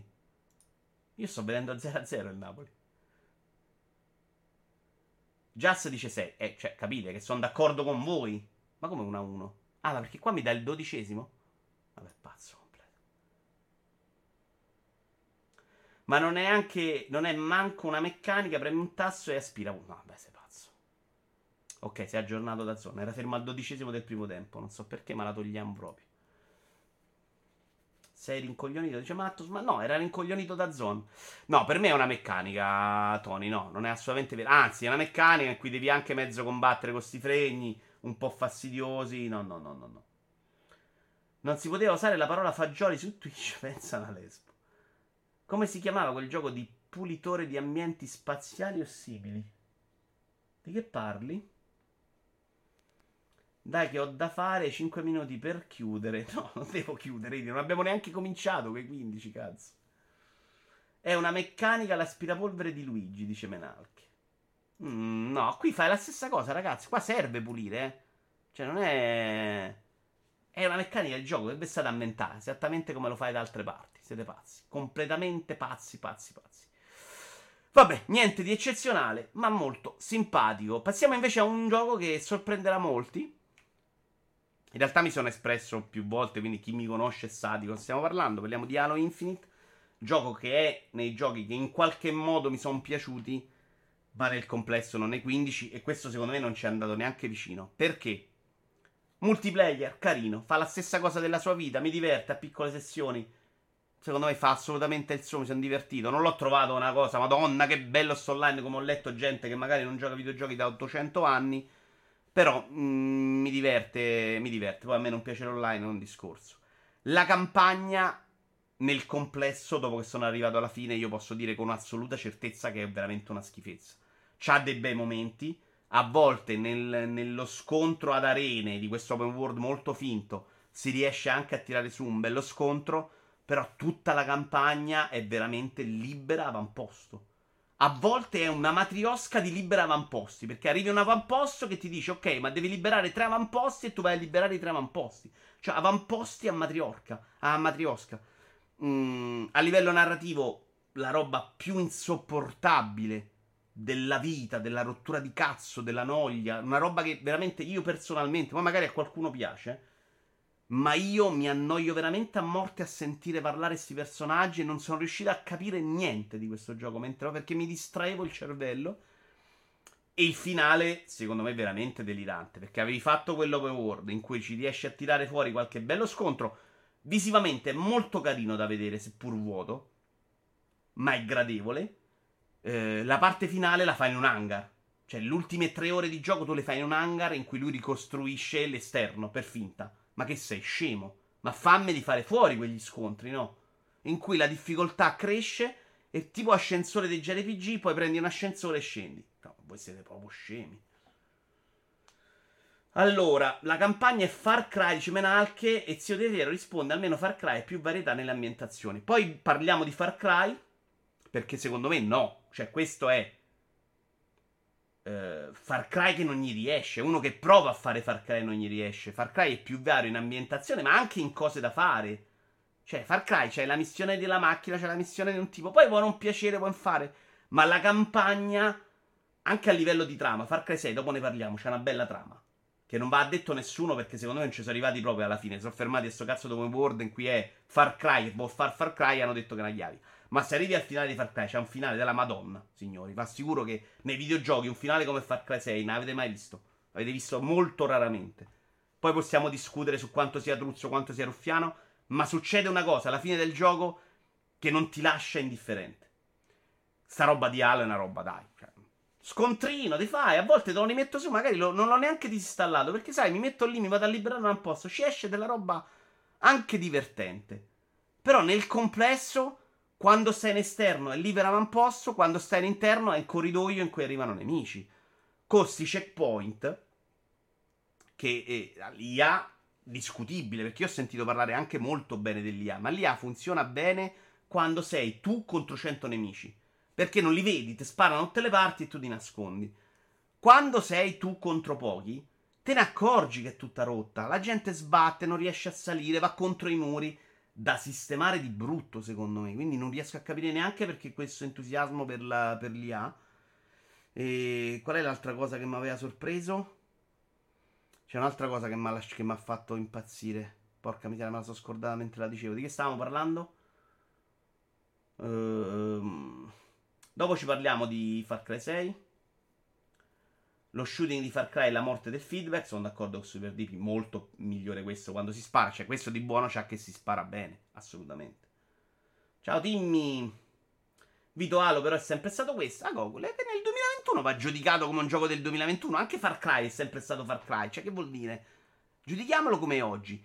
In realtà Halo non c'aveva neanche sto open world mezzo discutibile con quattro basi tutte uguali senza storia. Uh, Madonna, che vi volevo dire? L'I A, l'I A, l'I A, l'I A, l'I A. Vabbè, oh, non me lo ricordo, passiamo avanti. Ma questo fai pure che non si spara bene, è un gioco multi. No, no, sparare si spara bene. L- il, mondo, il mondo open world si vede che è una roba appiccicata con veramente lo scotch all'ultimo secondo. Il finale di Halo. Mmm. Oh, comunque ho letto anche dei professionisti del sole dire che il multiplayer di Halo è una roba fuori di testa, dice già. Sì, esattamente Halo, però, esattamente Halo. Vi- ah, il checkpoint, bravo Red, bravo, ti ringrazio. Il tuo punto di vista sui checkpoint è l'esatto opposto di quello che Serino, che li considera i migliori nella storia degli F P S. Aiutami, non so a quale dei miei maestri dare Red. Allora, io li ho trovati orribili, vi spiego, cioè li ho trovati buoni per me, perché alla fine andavo avanti a livello eroico, mi sono goduto lo scontro. Però un sacco di volte me l'ha rovinato lo scontro. Vi faccio l'esempio. Perché ci sono dei checkpoint che partono a cadenza regolare in qualsiasi punto dello scontro sei. Sia con i boss che contro i nemici. Che è una roba che ti aiuta a finire il gioco, perché lo finisci per inerzia a un certo punto. Però se adesso io sono uno di quelli che vuole i checkpoint e le difficoltà più facili nei Souls, no? Ma se un boss di Star Souls, faccio l'esempio a voi perché in mezzo a voi sicuramente ci stanno duecento giocatori di Souls. Su ottantasei persone, quindi è un mezzo miracolo. Ehm, se il boss di Dark Souls mi metti checkpoint a cazzo durante lo scontro, a me me l'hai rovinato pure a me che lo voglio più facile. Cioè, io non voglio quello.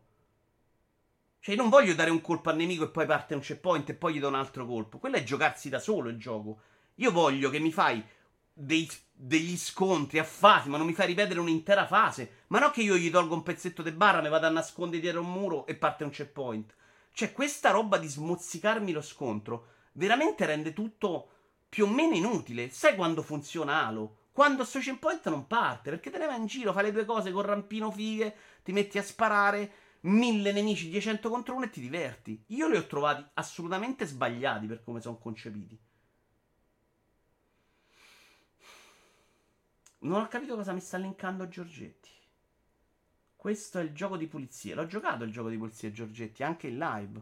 Ah no, questo è un altro. Miscela cleanup di tiles.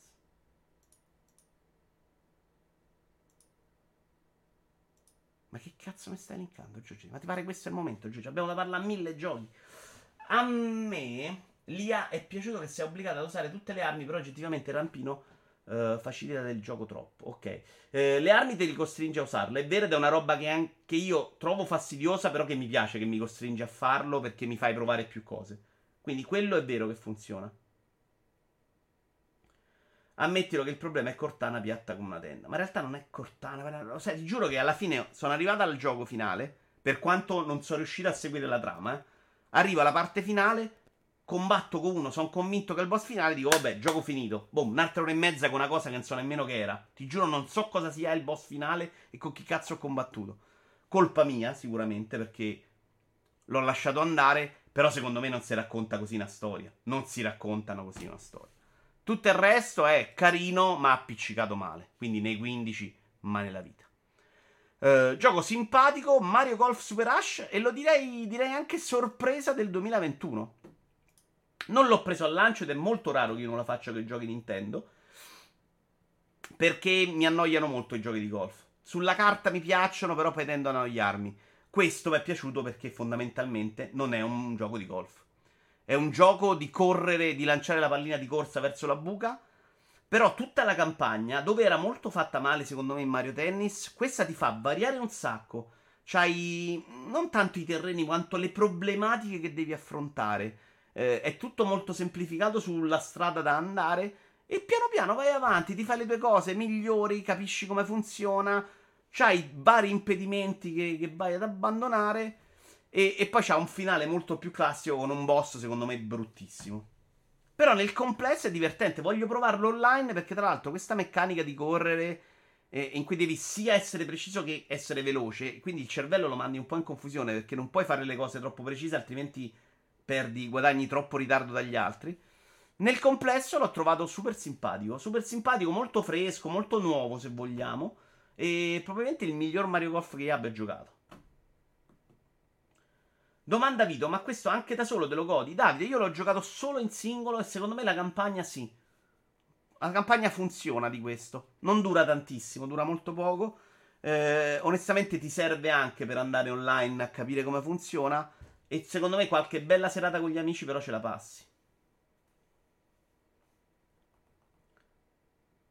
Ora ci vuole solo una serata da gentiluomini. Voi sarete fortissimi, quello mi, mi dispiace. Mario Golf è bello, è piaciuto anche a me, però la grafica di Nintendo sessantaquattro non si può vedere.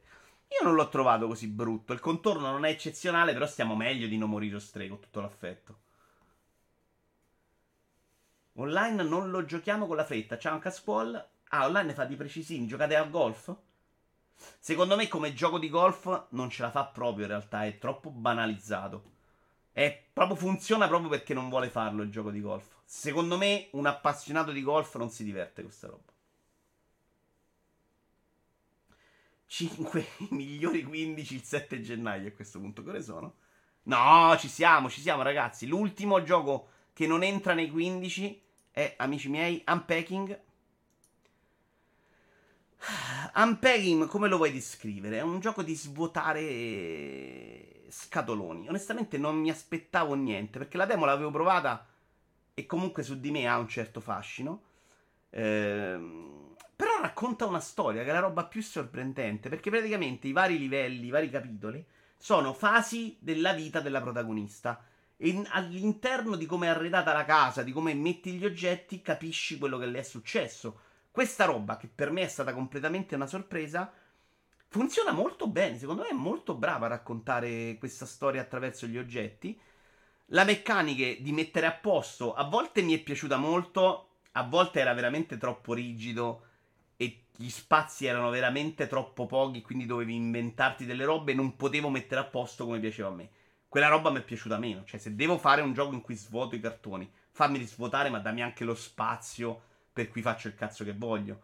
Mentre qui devi combattere anche con dei spazi risicati e fare delle cose che ti tolgono il piacere di ordinare. E siccome doveva essere un gioco anche sull'ordinare, su un piacere questo compulsivo, autistico, un po' del mettere le cose a posto, dover poggiare una roba per terra, perché in quel caso te lo permette, ed è un oggetto grosso e ti libera spazio per altro, mi ha un po' rovinato il piacere del gioco. Però è anche vero che lo fa alcune volte proprio perché vuole raccontarti quella storia. Eh, vuole che tu quell'oggetto non lo metta nel punto che vuoi tu, ma in un altro posto, perché ti sta raccontando che quella cosa è successa. E quindi nel suo essere veramente un gioco stronzo e scemo, assolutamente piacevole. Parliamo di una roba che in un'oretta e mezza si inizia e si finisce. Ecco, magari calzini e mutande anche meno, anche meno. Non so neanche con chi gioca Kondo Giorgetti. No, non è Kondo. Cosa mi sta dicendo Giorgetti? Giorgetti è impazzito completamente o sbaglio, ragazzi? Quando gli spazi erano pochi era anche per motivi narrativi. Sì, Splash, l'ho appena detto. Assolutamente sì. Però mi toglie quel piacere, onestamente. Eh, però funziona. Funziona, onestamente. È una di quelle robe semplici che consiglio a chiunque, amici miei. E a questo punto andrei ai best. quindici del duemilaventuno, finalmente. Siamo a un'ora e trentatré. Abbiamo da parlare di quindici giochi e tre premi speciali più la classifica dei best tre, diciamo, alla fine, velocemente. La casa di Sailor Moon, dice Sarchiapone. È una tipa che ha scritto libri sull'ordinale, dice Yash, non lo sapevo. Partiamo da un titolo che molti hanno schifato perché sì, perché nel mondo le cose vanno così, ed è Guardiani della Galassia, un gioco onestamente un po' fuori tempo massimo anche lui. Uh, è un gioco, lo definirei un gioco primi anni duemila. È chiaramente un gioco che oggi non esce più, però è un gioco scritto veramente divinamente. Mi sono proprio divertito, c'è una bella storia, ed è una storia a livello delle storie cinematografiche dei Guardiani della Galassia, che sono uno dei pochi Marvel, alcuni, alcuni dei pochi Marvel che mi piacciono.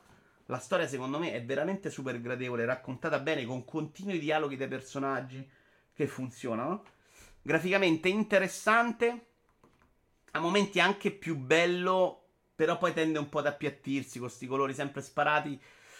Si poteva variare un po' di più e poteva essere fatto meglio. Ludicamente è molto debole. Parliamo proprio di un action, forse anche anni novanta, non duemila, molto banale, in cui purtroppo eh, più che sullo sparare eh, si dà tanta attenzione alle abilità dei vari personaggi. Tu guidi solo il protagonista dei Guardiani della Galassia, ma dai i comandi per far usare le abilità di tutti gli altri. Queste abilità si ricaricano in continuazione e quindi fondamentalmente tu neanche spari, cioè fai partire l'abilità tua, poi l'abilità di un altro, poi l'abilità di un altro, poi l'abilità di un altro e poi l'abilità di un altro.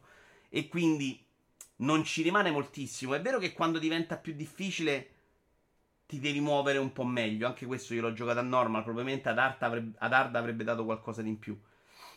Però ti devi godere proprio, secondo me, la storia, questo filmone, questo film Marvel simpatico, te lo godi in quel modo. Ehm, stavo dicendo qualcosa sul combattimento. Ah, oltre al combattimento ci sono poi gli enigmi, quelli ambientali, che sono ancora più stupidi, perché fondamentalmente c'è un tipo di impedimento che può risolvere solo un personaggio, e quindi tu schiacci il tasto e gli dici ci mandano lui. Quindi tutta la parte, secondo me, giocosa sparacchina, no, per me è proprio no, non è neanche sì, vabbè, cioè abbastanza no, trascurabile. Avrei spuntato di più sul fatto di sparare, magari guidando un solo personaggio mi sarei divertito di più.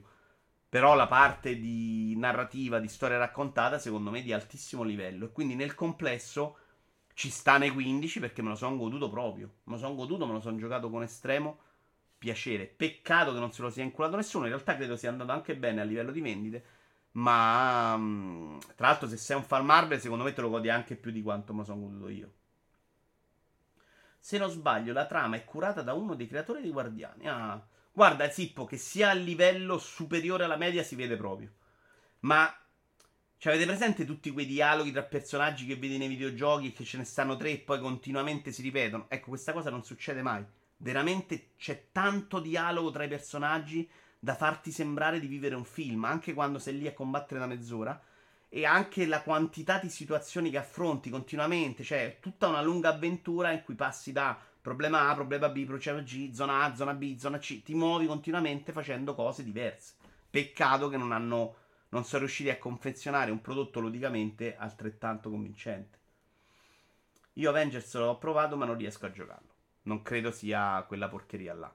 Tra l'altro i collezionabili, sta roba contestualizzata malissimo, è una roba che a me non piace granché. Eh, passiamo a un titolo che invece avrete giocato un pochi perché siete fondamentalmente stronzi voi. Vi ricordo che la classifica dei quindici non è a scalare ed è Inscription, gioco che è arrivato ultimo, uno degli ultimi giochi che ho giocato, ne ho sentito parlare così bene, esattamente come ho sentito parlare bene di Brutal Orchestra, e quindi questi giorni ce lo proviamo insieme, ed è un gioco che ho adorato alla follia, è bellissimo, è un gioco che continuamente hai l'impressione di aver capito finalmente cosa, dove vuole andare a parare, e in quel preciso momento lui rimischia tutte le carte e il gioco diventa completamente un'altra cosa.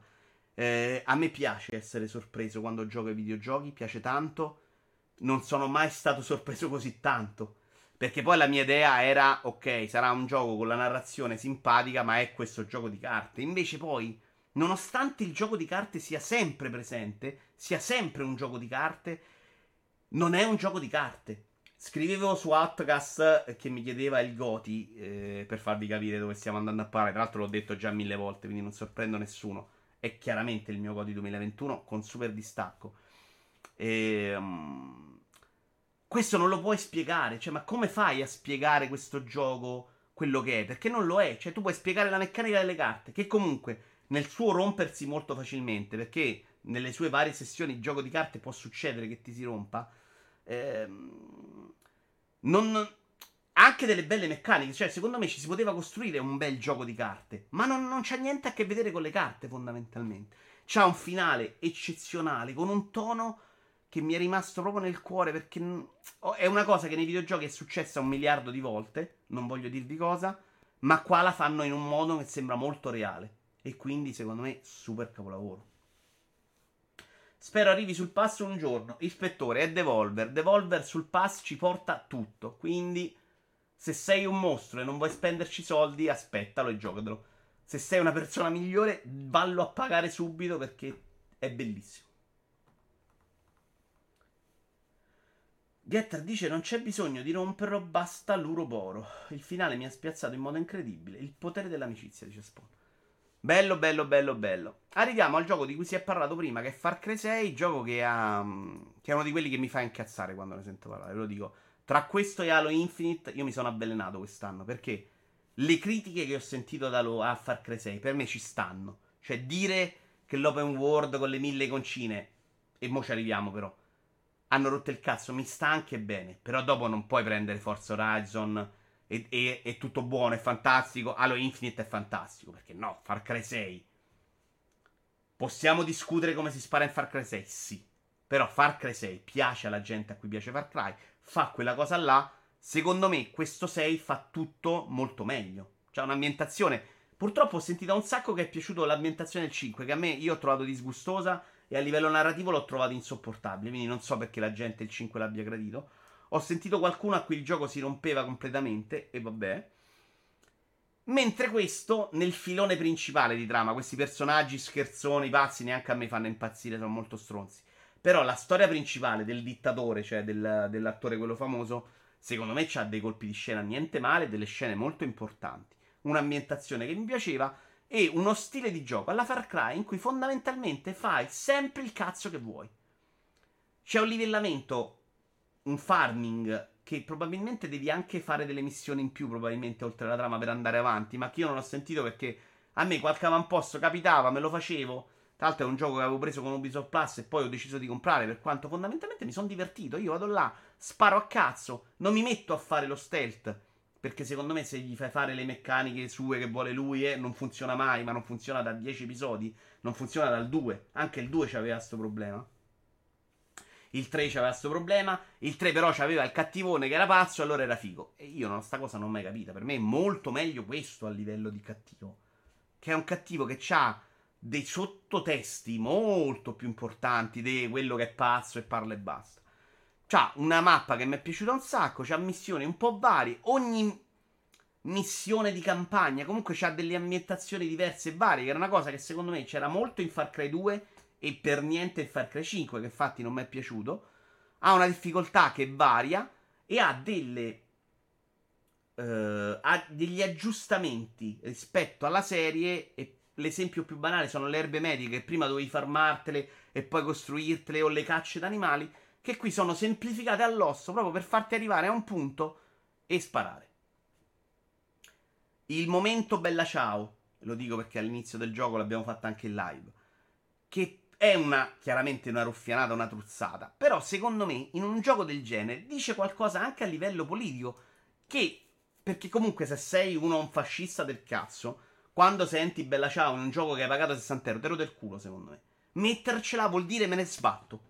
E quella cosa io l'apprezzo, perché i videogiochi che debbano essere asettici, in un mondo asettico, fuori dal contesto, perché se no muoiono tutti i bambini, con io che ho quaranta anni lo trovo insopportabile. Poi non lo fa sempre bene, perché comunque poi è, come diceva Ugolaviano in una puntata di Outcast, è il gioco in cui c'è il momento super dramma- drammatico, un attimo dopo le scuregge e la battutina. Sì, quello sì. Però nel complesso, tra l'altro ste cazzate coi galli io non le faccio, ed è un gioco che quello ti permette di farlo, molto più di come faccia ormai Assassin's Creed, che devi, ti costringe di più a fare cose che non vuoi fare. Qui fai veramente solo quello che ti piace, quando ti va. Se non ti va di fare altro, in una ventina d'ore ti sei fatto la missione principale, e quindi per me è assolutamente una vittoria. C'è la missione scema di questa coi galli, cioè ci sono un po' di cose che variano, ma molto più di un Halo. Poi si spara peggio di un Halo? Sì. Indubbiamente, si spara come in Far Cry, per me meglio del cinque, ma comunque è quella porcheria là, cioè non, vi, non starò mai a contestare le critiche di un Far Cry. Cioè se mi dici Far Cry se spara una merda, il tono è troppo scemo per la gran maggior parte del tempo e fai sempre la stessa cosa, sì, come faccio a dirvi di no? Ma secondo me in una bella ambientazione e aggiustando i difetti tipici della serie, che è quello che deve fare un buon seguito. Io Far Cry sei non voglio che metta i combattimenti alla Dark Souls, faccia l'open world gigantesco e altre minchiate. Voglio esattamente questo, una bella ambientazione, come volevo che Assassin's Creed facesse quello. Invece Assassin's Creed, per accontentare i fan, perché la critica a un certo punto ha detto Assassin's Creed ci ha rotto i coglioni con i migliori episodi della serie, abbiamo deciso di fare un'altra cosa. Che poi più piace più persone che a me, va bene, ma io, a me piaceva Tomb Raider, non me voglio giocare Uncharted. A me piaceva Assassin's Creed, non me voglio giocare a quello che cazzo è diventato oggi Assassin's Creed. Poi piace alla gente, che me ne faccio una ragione e vado oltre, però mi dispiace perché le critiche a Far Cry sono state proprio spesso gratuite. Con, secondo me, pochi che hanno visto il finale di sto gioco, perché il finale di sto gioco lascia a bocca aperta. Ah, ho accusato un po' la fatica. Siamo arrivati al premio per Brusim. Brusim, è il tuo momento. Il premio Best Forza Horizon quattro. Che, ragazzi, era stato un premio assegnato, spieghiamolo questo premio, signori. Era il premio non è colpa sua, è più colpa mia, ovvero il gioco che fa tutto bene, eh, ma non riesco ad innamorarmene. E l'anno scorso l'ha vinto per esempio Assassin's Creed Valhalla, che onestamente ho capito che Valhalla fa quella roba lì per un certo tipo di pubblico, e ho capito che non sono io il pubblico. Forza Horizon cinque è una roba che mi farà sempre più dispiacere di Assassin's Creed Valhalla, anzi in realtà è uguale, perché mi piace l'ambientazione, mi piacciono le macchine, mi piace quest'idea di farmi mille gare, ma non riesco a tirarci fuori un centimetro di divertimento. Ho fatto dieci quindici ore, non ce ne esce niente per me, non mi piace muovermi da A a B, non mi piace fare le missioni in cui vai a cercare le tute del cazzo, mi piace magari quando arriva il tornado, quelle missioni di storia un po' più complesse da vedere perché sono belle graficamente. Però nel complesso non mi piace come si guida, non mi piace come si guida Rally, non mi piace che sia bilanciato alla come cazzo te pare, non mi piace che, che puoi prendere qualsiasi macchina per fare qualsiasi gara, che a volte è bellissima, a volte è una porcheria. Non mi piace niente. E onestamente è, cioè, sono io che non dovrei neanche scaricarli questi giochi. Chiaramente è una roba che con me non ha niente a che fare. È fatta per la gente che secondo me i giochi di guida non li ama, perché se ami un gioco di guida sta roba non ti piace, oppure ti piacciono i giochi di guida ma vuoi fare questa roba per riempire il tuo tempo. Però ecco, non criticatemi Far Cry sei per l'icone e poi c'è sta roba qua, perché no, la mappa con l'icone è cento volte peggio questa, con un'interfaccia che, permettetemi di dirmi, lì è molto meno colpa mia, non ci si capisce proprio niente mai, cioè non si capisce mai quello che vuole, dove devi andare, quello che devi fare. Non mi piace che chi spende dieci euro in più una macchina che è imbattibile, ce l'ha con Brusi. Gioco staccacervello, lo capisco, ma anche Valhalla fondamentalmente fa quello. Per me è uno spreco di motore grafico e di qualità proprio importante. Cioè questa roba qui poteva veramente far uscire un gioco di macchina della Madonna e non c'è, non ce ne esce mai, ragazzi. Esce un'altra roba, una roba che a me interessa veramente, veramente poco. Va bene, quindi questo non è nei quindici, è un premio speciale. Gioco di macchine che invece mi è piaciuto quest'anno e che è entrato nei quindici è questo, signori. Un gioco italiano, cioè Hot Wheels Unleashed. Dovrei comprare il D L C, tra l'altro, quello di Batman almeno.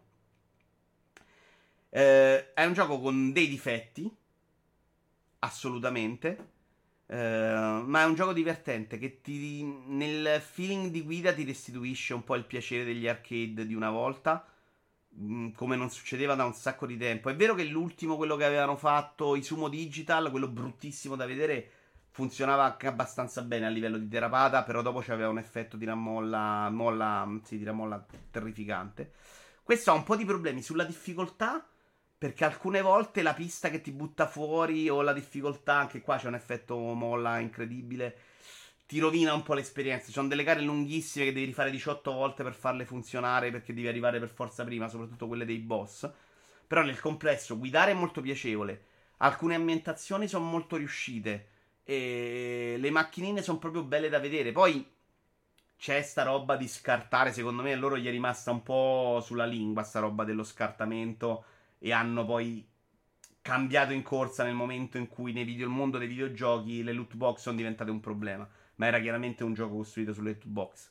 C'è da dire che io ho sbloccato una macchina della Madonna molto presto e mi sono giocato tutto il tempo con quella, quindi il gioco lo finisci anche senza star lì a farmare o a sbloccarle tutte. Però sono anche belle da vedere, cioè funzionano, eh, comunque ne trovi tante, puoi provare diverse cose, mh, non servono neanche macchine super potenti per vincere. È divertente, devi studiarti anche bene la mappa, perché alcuni impedimenti, ostacoli sulla mappa è importante che li affronti nel modo giusto, ci sono delle rampe che devi saper affrontare, un po' perché è pensato come una vera pista Hot Wheels, quindi se vai fuori pista sei un po' proprio non avvantaggiato rispetto agli altri, quindi devi stare attento a non sbagliare in certi punti. Nel complesso mi sono divertito un casino, alla fine funziona, funziona un sacco. Un piccolo consiglio, siccome l'ho provato anche su P S cinque, grazie a Mottura, che è il motivo per cui poi ho deciso di prenderlo, perché a me Milestone, eh, io sono arrivato dopo il momento d'oro di Milestone, ho provato un po' Superbike su P C da quando ero più giovane e, e mi sono perso Screamer. I giochi che ho provato io di Milestone non ci hanno mai indovinato con me, ce l'ho trovato sempre sbagliati, tutti, ogni tanto uscivano queste recensioni italiane, sempre sette, no? Ci provo, non ce la faccio, quasi riesce, tu lo compravi, no, per me era sempre no questo, quindi ero molto titubante se prenderlo. Me l'ha fatto provare Mottura su P S cinque e secondo me i grilletti DualSense molto meglio rispetto a un Return, cioè funziona veramente veramente bene. Io ho sbloccato quella di Snoopy che cappottava ad ogni curva, non hanno mai fatto dei capolavori quelli di Massimo, dice B D Silma, sono d'accordo, eh, solo il mancino da dieci a giochi Massimo, chissà come mai. Vitoiuvara ha un buon multiplayer, non l'ho provato per niente multiplayer Giorgetti. Premio non facciamo soffrire Brusim. Masso si tigne di Vitoiuvara, tinge. Eh, no, questo è veramente bello, c'ha cioè, veramente il feeling che ricorda Outrun, eh, Outrun quello nuovo. Eh, bello, cioè da quel punto di vista riuscitissimo. Eh, l'altro problema sono queste ambientazioni con queste piste che sono un po' troppo sempre uguali, quello sì. E non c'è per niente nel corso del gioco un senso di progressione, cioè non parti con una macchina debole, guadagni e corri di più, fai sempre la stessa cosa dall'inizio alla fine su piste magari un po' diverse, un po' più complesse. Questa roba secondo me a livello di campagna poteva essere stata costruita meglio, magari creando delle classi per le automobili, alcune più lente, poi andavi salendo e ti costruivi una progressione. Qua fai dall'inizio alla fine sempre la stessa cosa, sul finale tendi un po' ad annoiare, questa tende ad essere un po' ripetitivo, perché soprattutto se lo giochi dall'inizio alla fine come ho fatto io. Se invece ti fai una gara ogni tanto ti ci diverti e basta. E super promosso per me, miglior arcade gioco di corse da un sacco d'anni a questa parte. E sapete che a me piace molto. Feeling che ricordo Outrun. Sì sì, assolutamente. E guarda, io mi gioco Danny uh, Outrun due volte l'anno, cioè una volta l'anno. Infatti adesso ce l'ho reinstallato e lo sto giocando, e è la roba più vicina che ci è andata negli ultimi anni. Veramente una meraviglia, è bellissimo, io lo consiglio a chiunque, mi sono divertito un botto. Passiamo a Metroid Dread, il gioco che deve tutto ad Hollow Knight, così abbiamo fatto la battuta di Spawn. Salutiamo, salutiamo l'amico Mottura che sarà rovinato per sempre da questa cosa. Eh, rapporto complesso il mio con Metroid Red, perché nel, alla fine mi è piaciuto un sacco. Mi sono divertito molto. Se vado a ripensare alla difficoltà, l'avrei preferito un po' più semplice. Un po' mi ha colto di sorpresa la difficoltà, onestamente. Eh, ma non posso dire che sia un problema del gioco. Era un problema mio che me l'aspettavo più facile. Poi in realtà, se vado a guardare, ho sofferto tanto solo con un boss. Il secondo, e sicuramente non ho capito qualcosa di un attacco. Eh, dove non mi ha convinto sono due cose. La... L'aspetto grafico, secondo me, a tratti non è orribile. A tratti è carino, ma non è mai eccezionale e non è mai fantasioso o particolarmente azzeccato. E gli Emmy.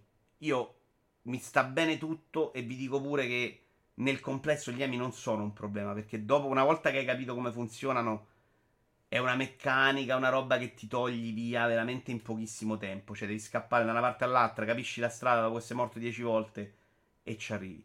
Però secondo me è una roba che serve ad allungare un po' il brodo e che non ti offre veramente niente, perché anche la meccanica, quella di reazione alla cattura dell'Emmy, è troppo casuale. Cioè fammela che se sei bravo in qualche modo la indovino, funziona, ma è molto casuale quella roba lì. Cioè non c'hai un tempismo da indovinare. È una roba che una volta indovina, una volta no, ciccia. Ehm, e quindi quella roba là secondo me è comunque... tempo sprecato e perso. Soprattutto anche la, le stupidaggini, quel mini boss che affronti ogni volta che incontri Lemmy per riprendere, per prendere il potere con cui uccidi Lemmy. Assolutamente si poteva far meglio.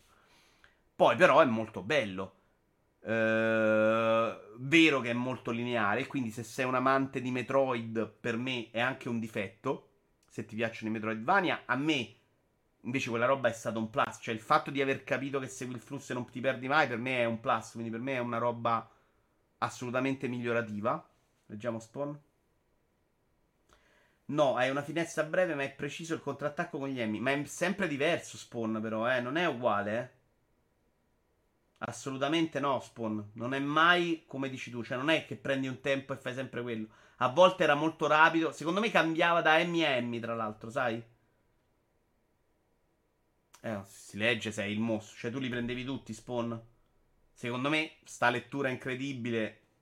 Devi essere Rayman, Rayman. Soprattutto come devi essere Rayman per capire come prendere tutti i poteri.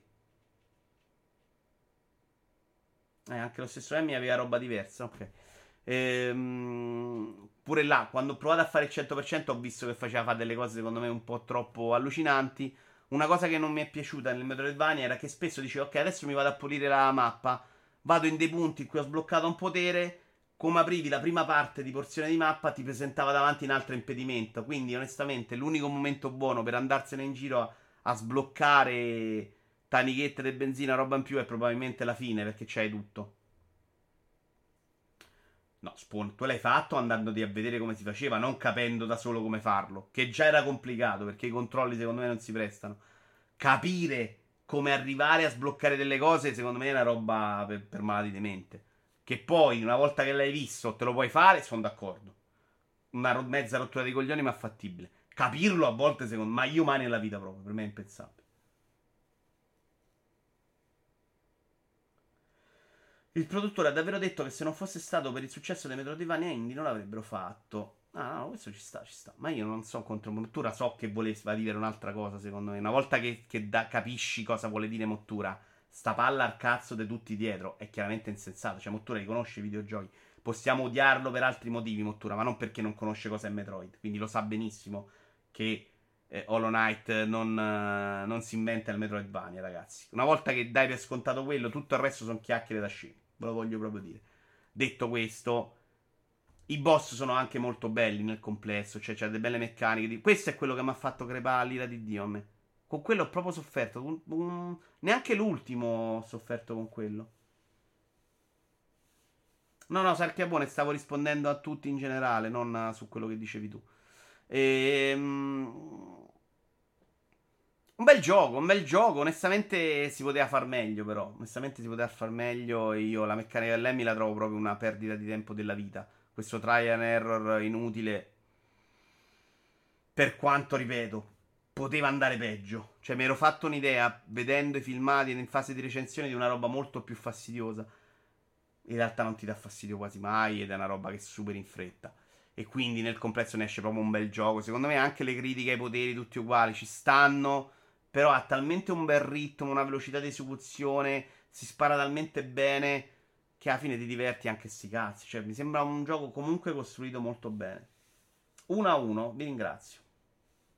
Io una volta battuto il boss finale ho quasi pianto. Brusim, tu questo boss finale mi hai fatto uscire testa.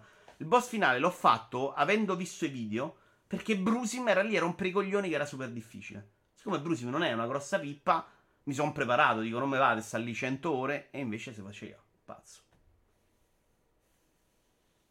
Poi avete visto il curriculum dei Mercoledì Steam, questo è il loro capolavoro. Scusa Spawn, non avevano fatto quello per D S loro che era comunque considerato un bel gioco?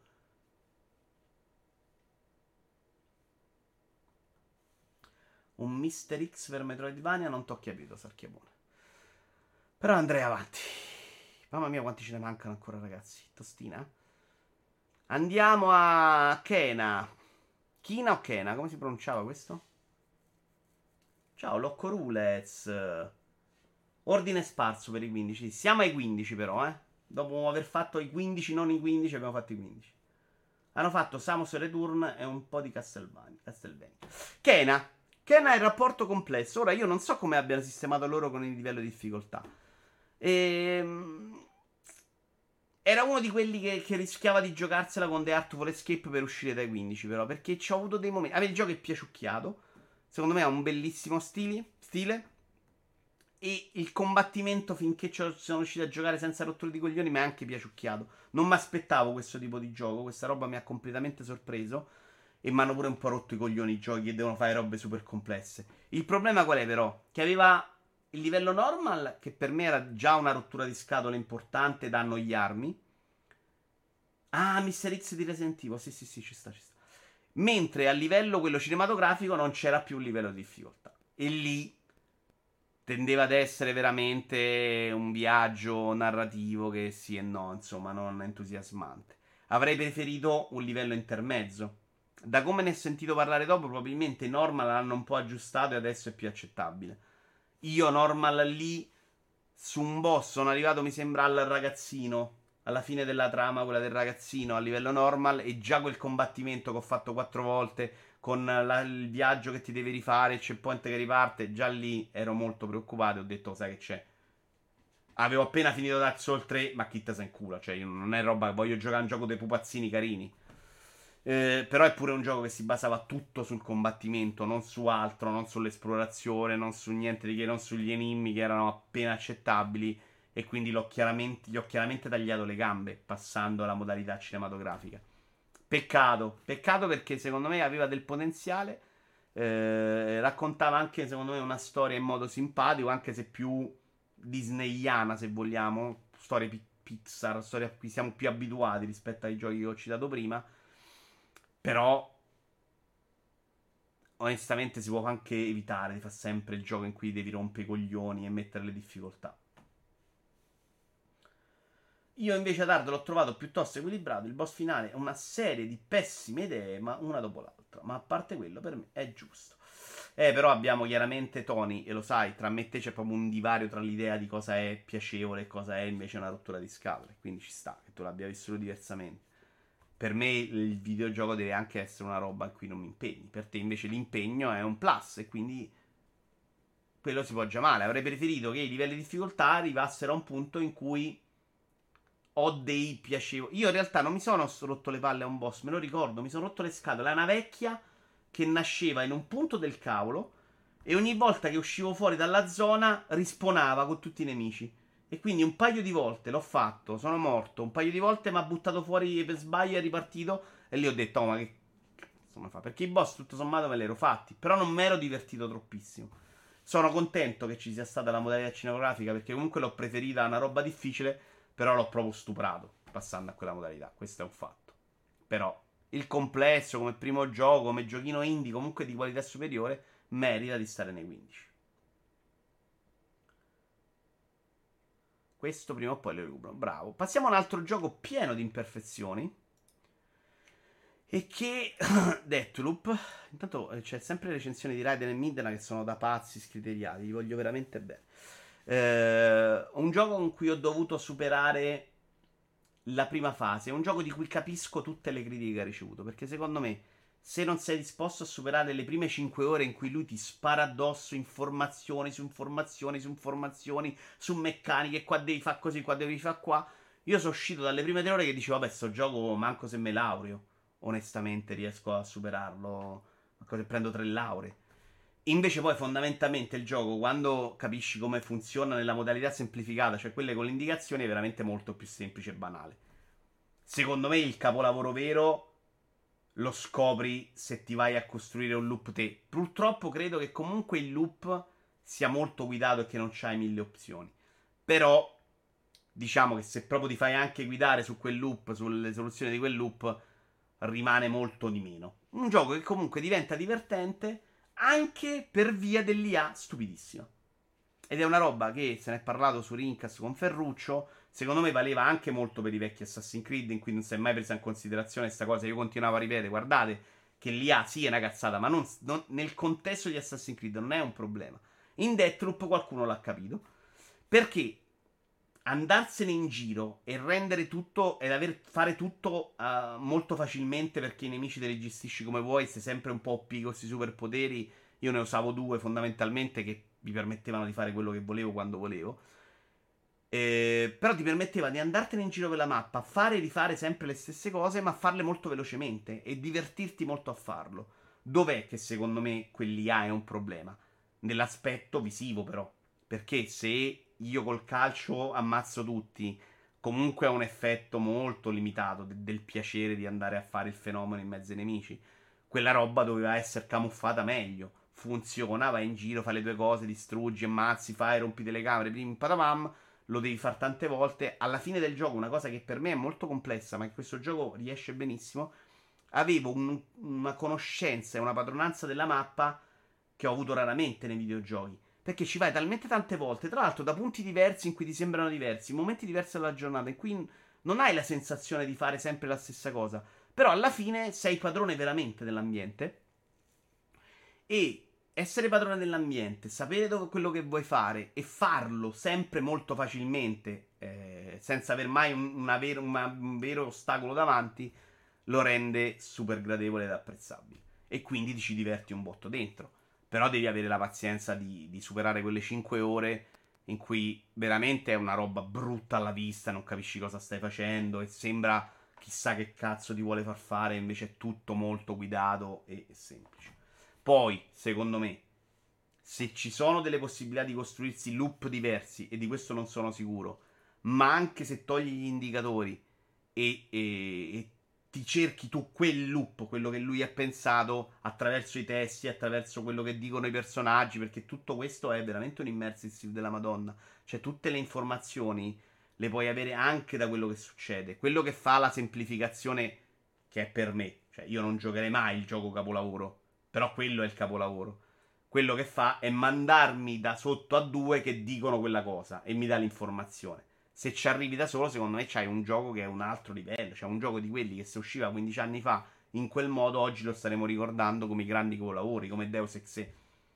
Il problema è che quella roba là io non giocherei mai. Cosa è successo?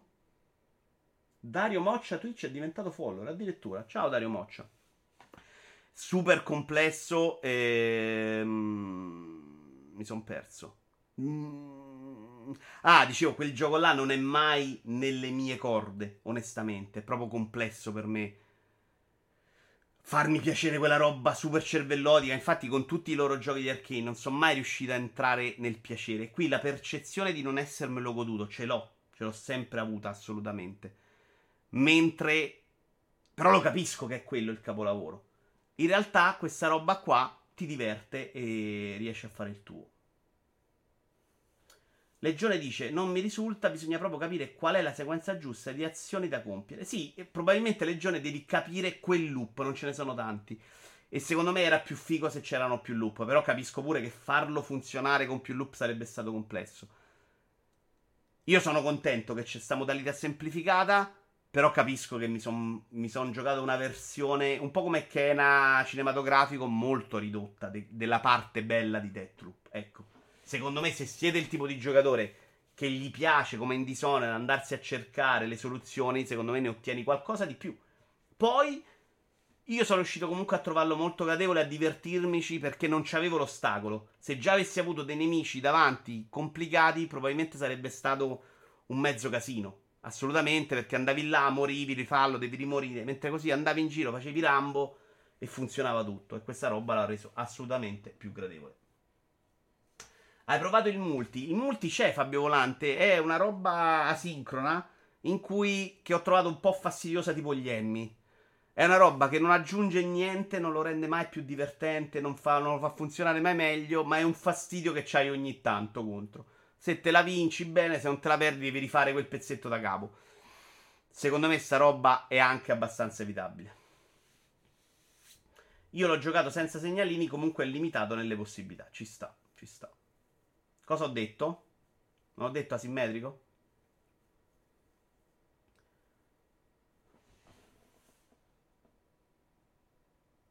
Asimmetrico, asimmetrico. Leggo le stesse parole da te. Asincrono. Eh, oddio, sai che in questo momento mi mette in difficoltà? Sì, asincrono, asincrono. No, in realtà non è asincrono, perché il nemico ce l'hai controllato. Vabbè, ho detto una cazzata. Era un gatto da sé di approvazione. Ah, è anche il mio preferito di Archie. Hai mai provato una password per aprire gli armadietti con le munizioni? Mi pare di sì, Brusim. Una me sono riuscito a trovarmela per conto mio di informazione. Eh, tra l'altro le quattro zone della mappa molto riconoscibile, molto diverse. C'è questo stile grafico, secondo me, molto bello. Dai, signor gioco. Non quelle, delle, quelle tutte e tre insieme, no, Brusi, ma una l'ho trovata. Comunque, dai, avercene giochi così, assolutamente. Design ambientale in generale di altissimo livello. No, poi il modo in cui vai a farti le cose ce l'hai, le possibilità per farle è molto diverso. Eh. Io alla fine riuscivo a farmi, su quella missione che avete visto all'ultima di notte, riuscivo a farci un giro dai tetti che mi dava molta soddisfazione perché non incrociavo nessuno, potevo sbagliare pochissimo. E alla fine ho scoperto che c'era un sottopassaggio in cui semplificava anche le cose. Però sapevo benissimo che se mi volevo mettere in un angolo a sparare tutti, e in una missione alla festa l'ho fatto, ho ammazzato tutti, li ho proprio ammucchiati settecento uno sull'altro, ti riusciva senza neanche troppa difficoltà. Abbiamo un premio adesso, Best ti rigioco sempre volentieri, che a sorpresa non lo vince Outrun, che l'avrebbe vinto sempre default, ma quest'anno lo vince questo gioco qua. Perché eh, in realtà non l'avevo finito all'epoca su trecentosessanta, lo avevo adorato, ma a un certo punto l'avevo eh, mollato. Stiamo parlando di Banjo-Kazooie Nuts and Balls, gioco secondo me davvero molto capito all'epoca, molto poco capito, e che a riprenderlo in mano l'ho trovato ancora una volta sensazionale, fresco e nuovo. Cioè aveva veramente delle bellissime idee questo gioco, ed è un gioco che non è un platform, i controlli sono terribili, ed è il motivo per cui secondo me all'epoca fu un po' trattato male, perché se lo prendevi come un platform era una mezza porcheria, cioè non funziona proprio, guidare il personaggio è proprio legnosissimo e, e non funziona bene, ti scontri, non fa. La cosa figa è costruirsi il mezzo, sì lo trovi sul pass, Danny, costruirsi il mezzo per risolvere l'obiettivo. Allora, mentre nella prima parte del gioco ti dà lui i mezzi, e quindi tu devi semplicemente usare il suo mezzo o, o per andare avanti, più avanti hai obiettivi più complessi, più pezzi per costruirti i tuoi mezzi e mm, più ostacoli da affrontare.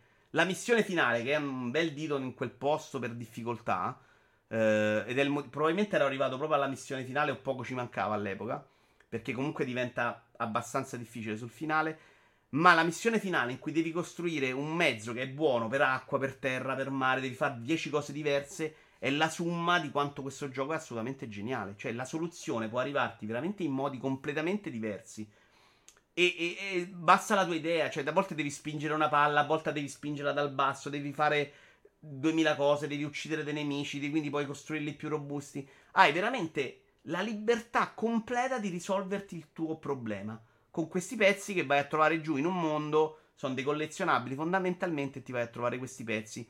Ma nei pezzi, poi ci sono i motori, ci sono un sacco di robe che devi mettere eh, per, per creare il tuo mezzo preferito e che ti serve in quel particolare livello. Alcune volte devi semplicemente fare dei mezzi veloci per fare le gare, alcune volte devi fare dei mezzi che devono essere acqua e cielo. Cioè, veramente un gioco meraviglioso, nuovissimo, secondo me, di quelle robe che non ti aspetti. Per me, bello, bello, bello, bello, bello, bello. Mi ero allontanato e è stato detto che Prey e il System Shock tre non vi meritate. Banjo cammina come un coglioni, i controlli sono terribili. Quando fa il platform è una roba oscena. Tra l'altro, graficamente, lo ricordavo bellissimo all'epoca. Non sempre ispiratissimo, ma tecnicamente cicciotto. Eh, secondo me è invecchiato molto bene. È ancora molto, molto, molto, molto gradevole. Io vi consiglio di giocarvelo, ragazzi. Fatevi l'inizio, perché è tanta, tanta, tanta, tanta roba. Ma torniamo ai best quindici, signori. Ce ne mancano uno, due, tre, quattro, cinque, sei, sette, otto titoli e il best delusione, un altro premio. It Takes Two. It Takes Two è un altro di quelli che ero indeciso se metterlo dentro, metterlo fuori. Sempre nei giochi che mi sono piaciuti, perché in realtà ce lo siamo giocati in coppa con Stone ventuno. A me sto gioco è piaciuto. È piaciuto. Non era piaciuto per niente a Way Out, che era stato comunque trattato molto bene dalla critica, e per me invece era una roba... L'avevamo giocato con Antonio, secondo me c'aveva più difetti che pregi. Questo è molto più riuscito. Primo perché racconta una storia già più interessante, meno banale, con lei che vuole rimettere insieme i genitori. I dialoghi nei filmati sono più freschi, sono più veloci. Secondo me il doppiaggio italiano è anche molto... No, il doppiaggio era inglese. Vabbè, comunque ricordo che si scambi erano più divertenti. Secondo me è scritto molto bene.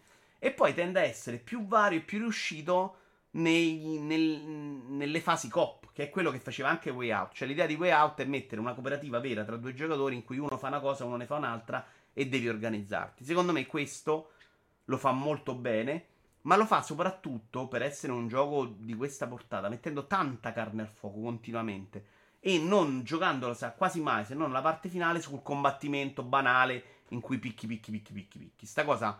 per novanta per cento del gioco non lo fai, che è invece il modo in cui di solito si risolvono questi videogiochi.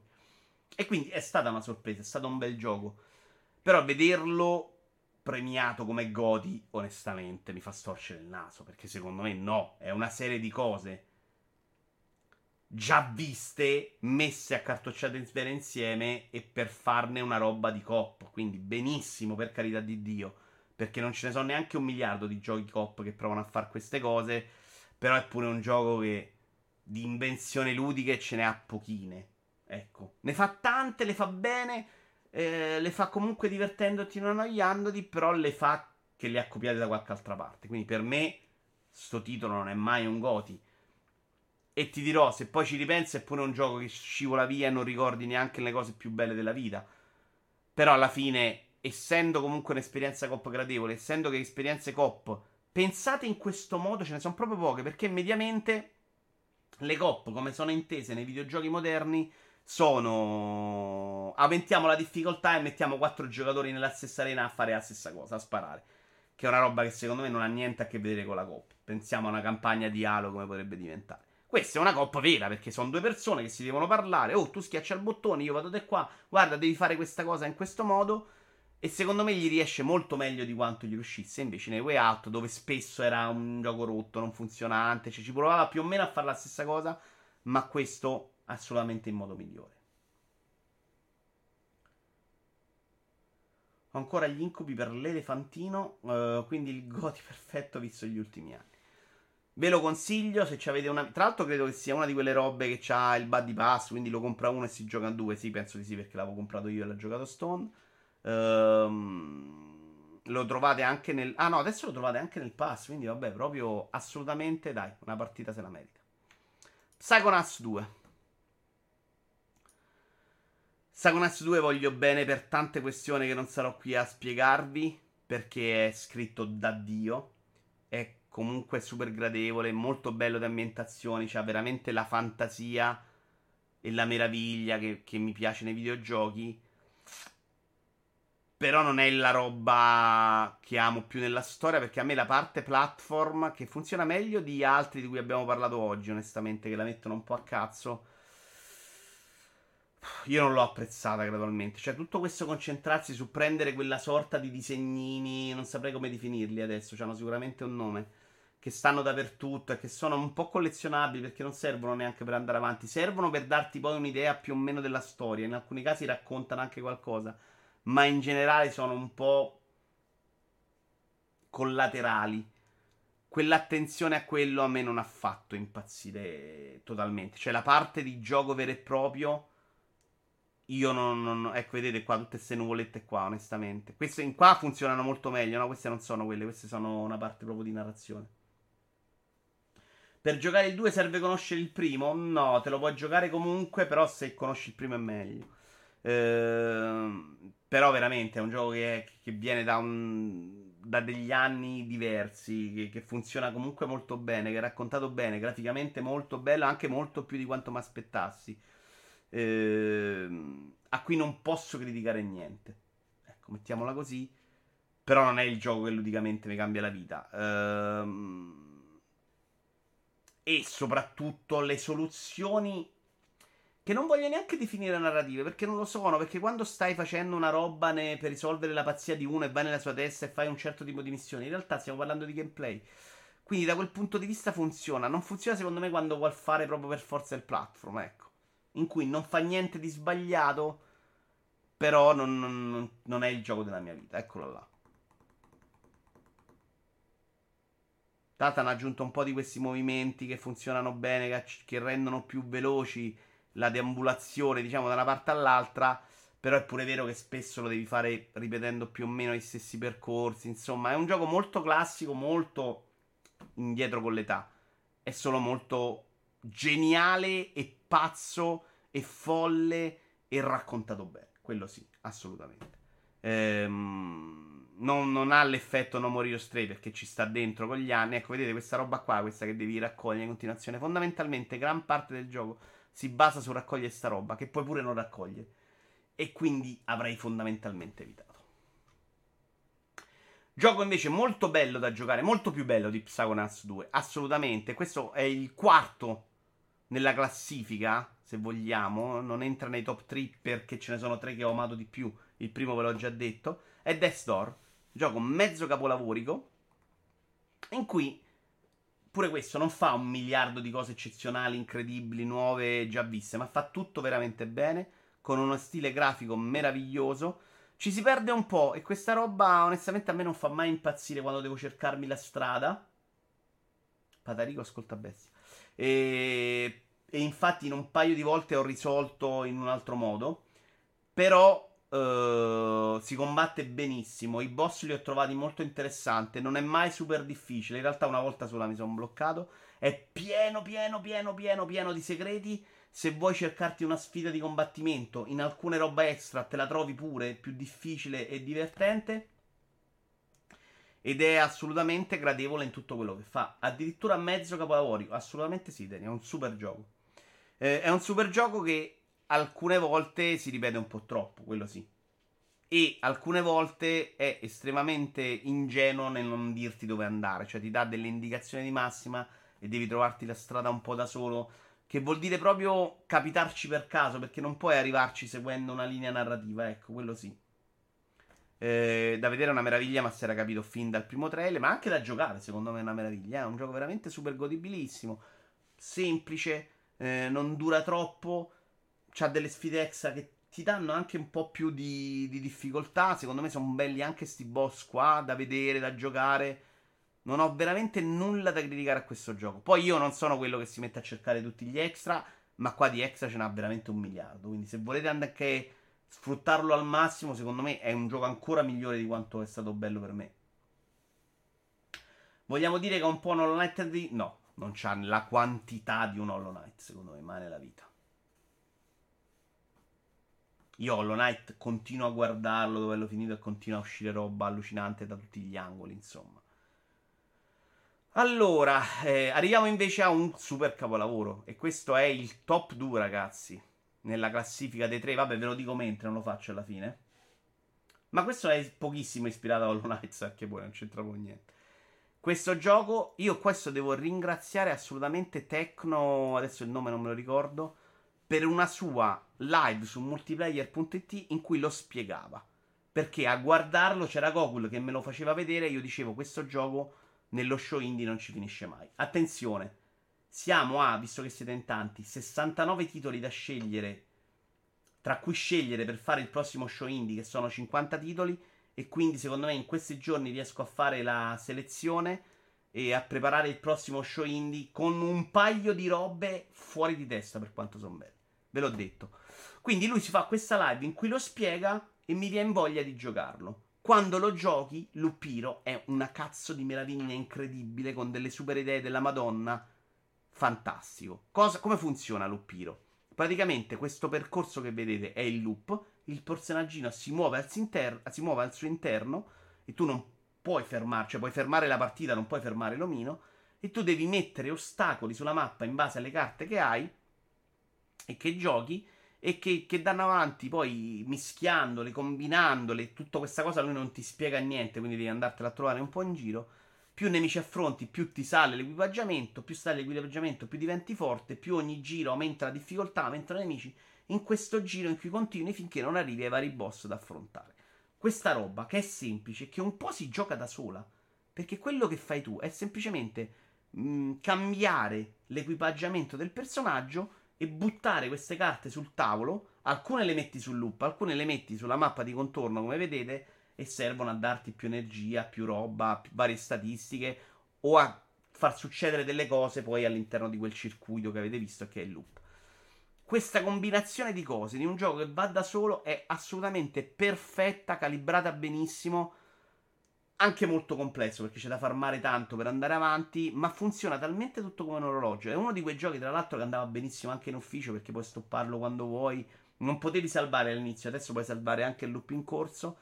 Eh, nel momento in cui hai, tra l'altro ti costruisci tu il mazzo con le carte che ci sono dentro, quindi le cose che fai succedere sono anche figlie di come ti sei costruito tu il mazzo.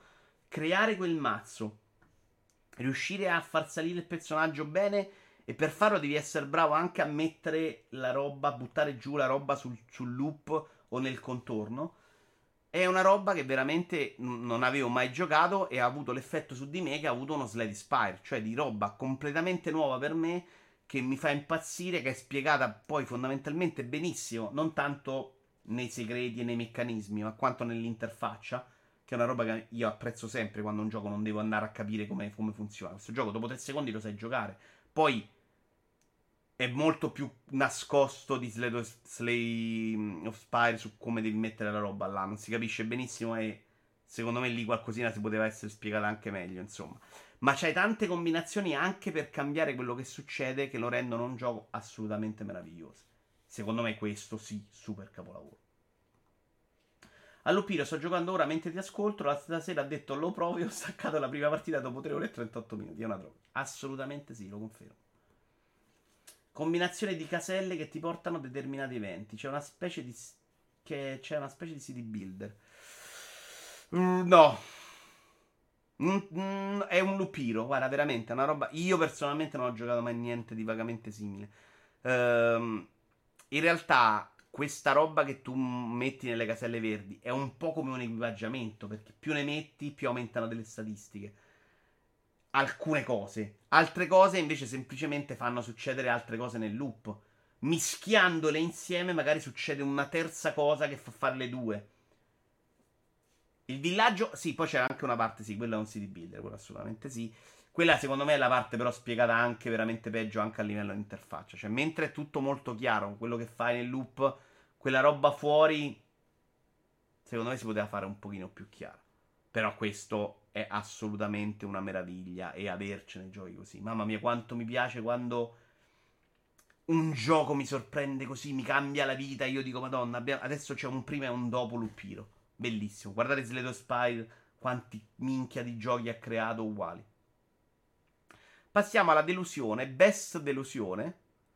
Eh, però è una delusione di giochi che mi sono un po' piaciuti. Non posso dire che mi, sono... mi hanno fatto schifo, quindi non è un flop.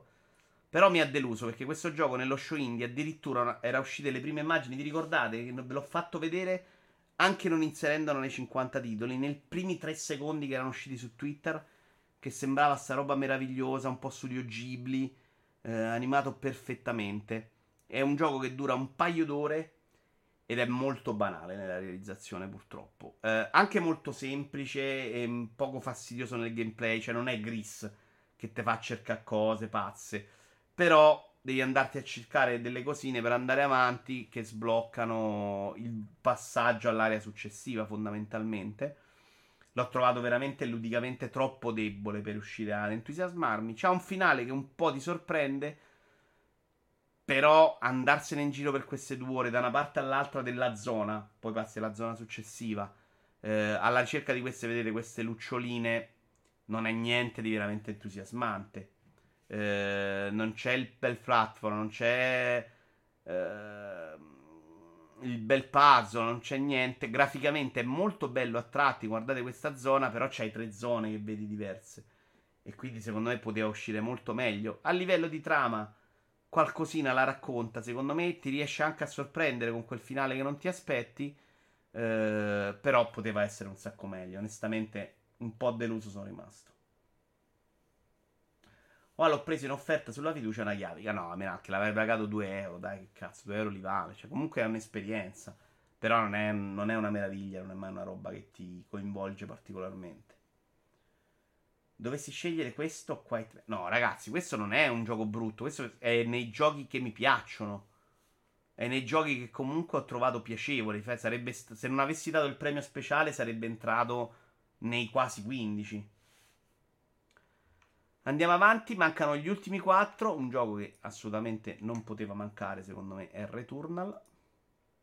Returnal è il terzo in classifica. Eh, bellissimo, mi sono divertito un sacco. Mi sono divertito un sacco anche per suo questo essere proprio... L'ho detto spesso, ho fatto spesso questo paragone da... di paragonare questo Returnal a un cabinato, perché è veramente un gioco... Uh, che ti ricorda quell'esperienza là, cioè metto il gettone, mi faccio una partita, muoio, ma mi sono divertito. E fondamentalmente, se non avessi avuto stanza di portarle, di vedere la fine, probabilmente l'avrei apprezzato anche di più. Questa invece suo, avercelo un finale, avere questa sua costruzione in cui se perdi una run muori dentro e vuoi veramente prendere una spada e conficcartela nell'addome, mi ha anche parzialmente rovinato l'esperienza. Perché ricordo benissimo che la partita finale stavo... Cioè, tutte le run, quelle buone, sono stato con quest'ansia incredibile che, oddio, se muoio devo ritrovare la run, il meccanismo perfetto. Ed è un peccato, perché in realtà poi, se facevo una run che andava male, mi ero comunque divertito. Se facevo anche una run che non arrivavi alla fine, comunque mi ero divertito. L'ansia di finirlo mi ha fatto un po' abbassare quel piacere. Eh, adesso hanno messo questo salvataggio che avrei proprio apprezzato di avere, questo salvataggio unico, diciamo, che puoi usare una volta, perché per esempio quando l'ho finito in live con voi ero andato a fare cielo duro e avevo lasciato la partita in sospeso. L'idea di avere quella partita lì che forse va via la corrente, vado al lavoro, dopo ventiquattro ore è andato via qualcosa e mi perdo il salvataggio, a me fa sta male, quindi devo, fatto le, facevo le tre di notte, se no non, non andavo avanti, cioè non vivevo. E questa cosa non è piacevole. Ma da giocare è veramente una meraviglia. Funziona bene, funziona anche se va tutto male, cioè funziona sempre, secondo me. Non ho apprezzato particolarmente la roba del grilletto DualSense, eh, i boss non li ho trovati particolarmente complessi. C'è una bella varietà tra i vari mondi, eh, fa veramente tutto bene, cioè, sono contento tra l'altro che Housemarque adesso c'ha un po' le spalle coperte con Sony, perché questi bei giochi li fanno da sempre. Eh, funziona tutto, c'aveva anche, era molto bello anche il passaggio di casualità, di roguelike, insomma quella roba che, che, di casualità, secondo me molto belle le armi. Eh, che gli vuoi dire di sbagliato sto gioco, cioè... ah l'unica cosa, l'unico difetto se vogliamo, a parte la trama che quando l'ho finito non ci ho capito niente, mi sono letto una spiegazione di otto pagine, non ci ho comunque capito niente, è il fatto che non, non avverti per niente la sensazione di progressione tra una run e l'altra. Probabilmente diventi più bravo, ma non hai la sensazione di aver acquisito oggetti che ti fanno andare avanti meglio. Non ce l'hai per niente questa cosa. Hai la sensazione di, di stare sempre allo stesso punto. Poi non ho ben capito come funzionano i cubi, quindi qualcosa probabilmente ti fa migliorare, perché poi diventi veramente troppo bravo a fare delle cose, e quindi probabilmente tra gli oggetti e i cubi qualcosina te la porti a casa a livello di miglioramento. Però quella sensazione avrei... Por- in Hades, per esempio, funziona un sacco meglio. Cioè, ce l'hai molto di più quella roba di dire, ok, se continuo a giocare, prima o poi lo finisco. qui, quando l'ho finito, ho avuto la sensazione che mi si è combinata bene un'arma e un potere, che era quello che sparavo e recuperavo energia, che altrimenti, se non fosse andata in quel modo, non avrei mai finito. Retorna al gioco sorpresa per me degli ultimi tre anni. Odiavo i roguelike, ma questo l'ho amato alla follia. L'unico gioco che mi fa rimpiangere di non avere una P S cinque. Guarda, alto, questo è perfetto per arrivare su P C, secondo me. Mi è capitato Super Stardust acca di, bellissimo. Anche Resogan, io non ho giocato né Resogan né Super Stardust acca di. Era candidato di... ai G O G. Ah, i Goti. E bellissimo. Tra l'altro questa sua narrazione, su cui non ci ho capito niente, secondo me è comunque molto gradevole. No, a me il DualSense qua non è piaciuto per niente. La roba del doppio grilletto, ispettore, invece, sai? Per niente, l'ho trovata assolutamente inutile. Passiamo a Narita Boy. Uh, Narita Boy, sapete perché non odio Narita Boy? E perché entra con facilità nei quindici. Intanto Silver One si è abbonato per nove mesi, grazie mille caro. Perché... Uh, a quarantuno anni sono arrivato al punto in cui se mi blocco di strada me la vado a cercare su YouTube e vado avanti. Non è un problema per me, non mi sento neanche più in colpa. Narita Boy, ci sono un sacco di momenti in cui la strada non sai dov'è e dovresti, devi andare a girare a vuoto. Io quella parte me la taglio sempre di mezzo, e quindi mi sono gustato cosa?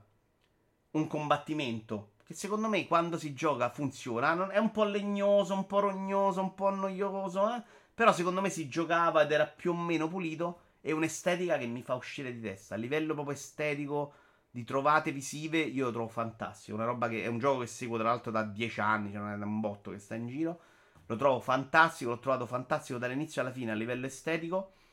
eh, Non sempre l'ho trovato fantastico nel combattimento, ma secondo me neanche mai una noia. I salti sono terribili, cioè è evidente.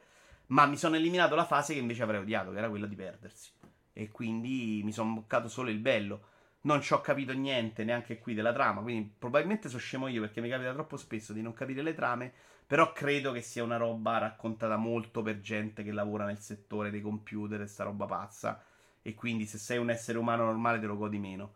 Eh, però bello, bellissimo, dai, io a me quando c'è questa estetica così e non mi dai fastidio mi piace molto.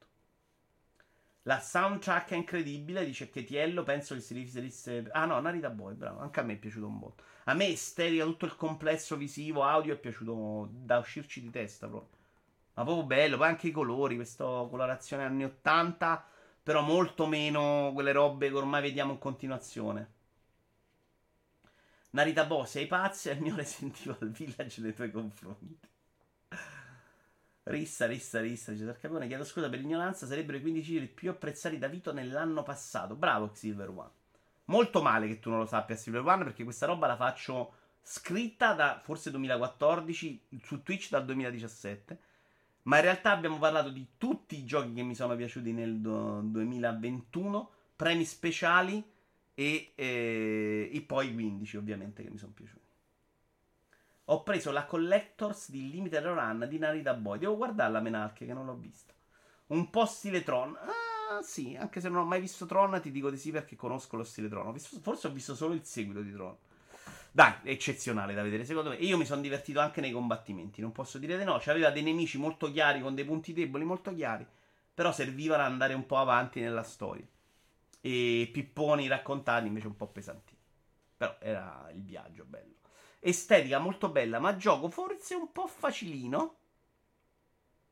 E questo Record of Lotus World Athlete in Wonder Labyrinth che ci sa perché esce dal uh, Early Access nel duemilaventuno.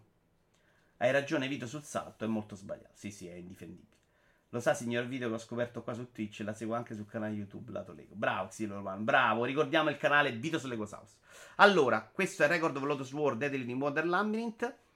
Gioco che, di cui mi sono innamorato per una demo che avevo visto una volta. C'ha le animazioni della protagonista eccezionale. È anche molto, secondo me, bello da giocare, divertente.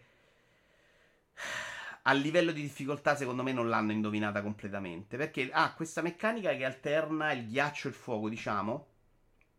Che con alcuni nemici eh, rompe proprio il gioco. Semplicemente puoi uscirne veramente con troppa semplicità perché ti ricaricano l'energia in qualche modo, adesso non ricordo neanche esattamente come, però ricaricando l'energia veramente con alcuni boss sei veramente imbattibile e, e non è mai mai mai neanche sfidante.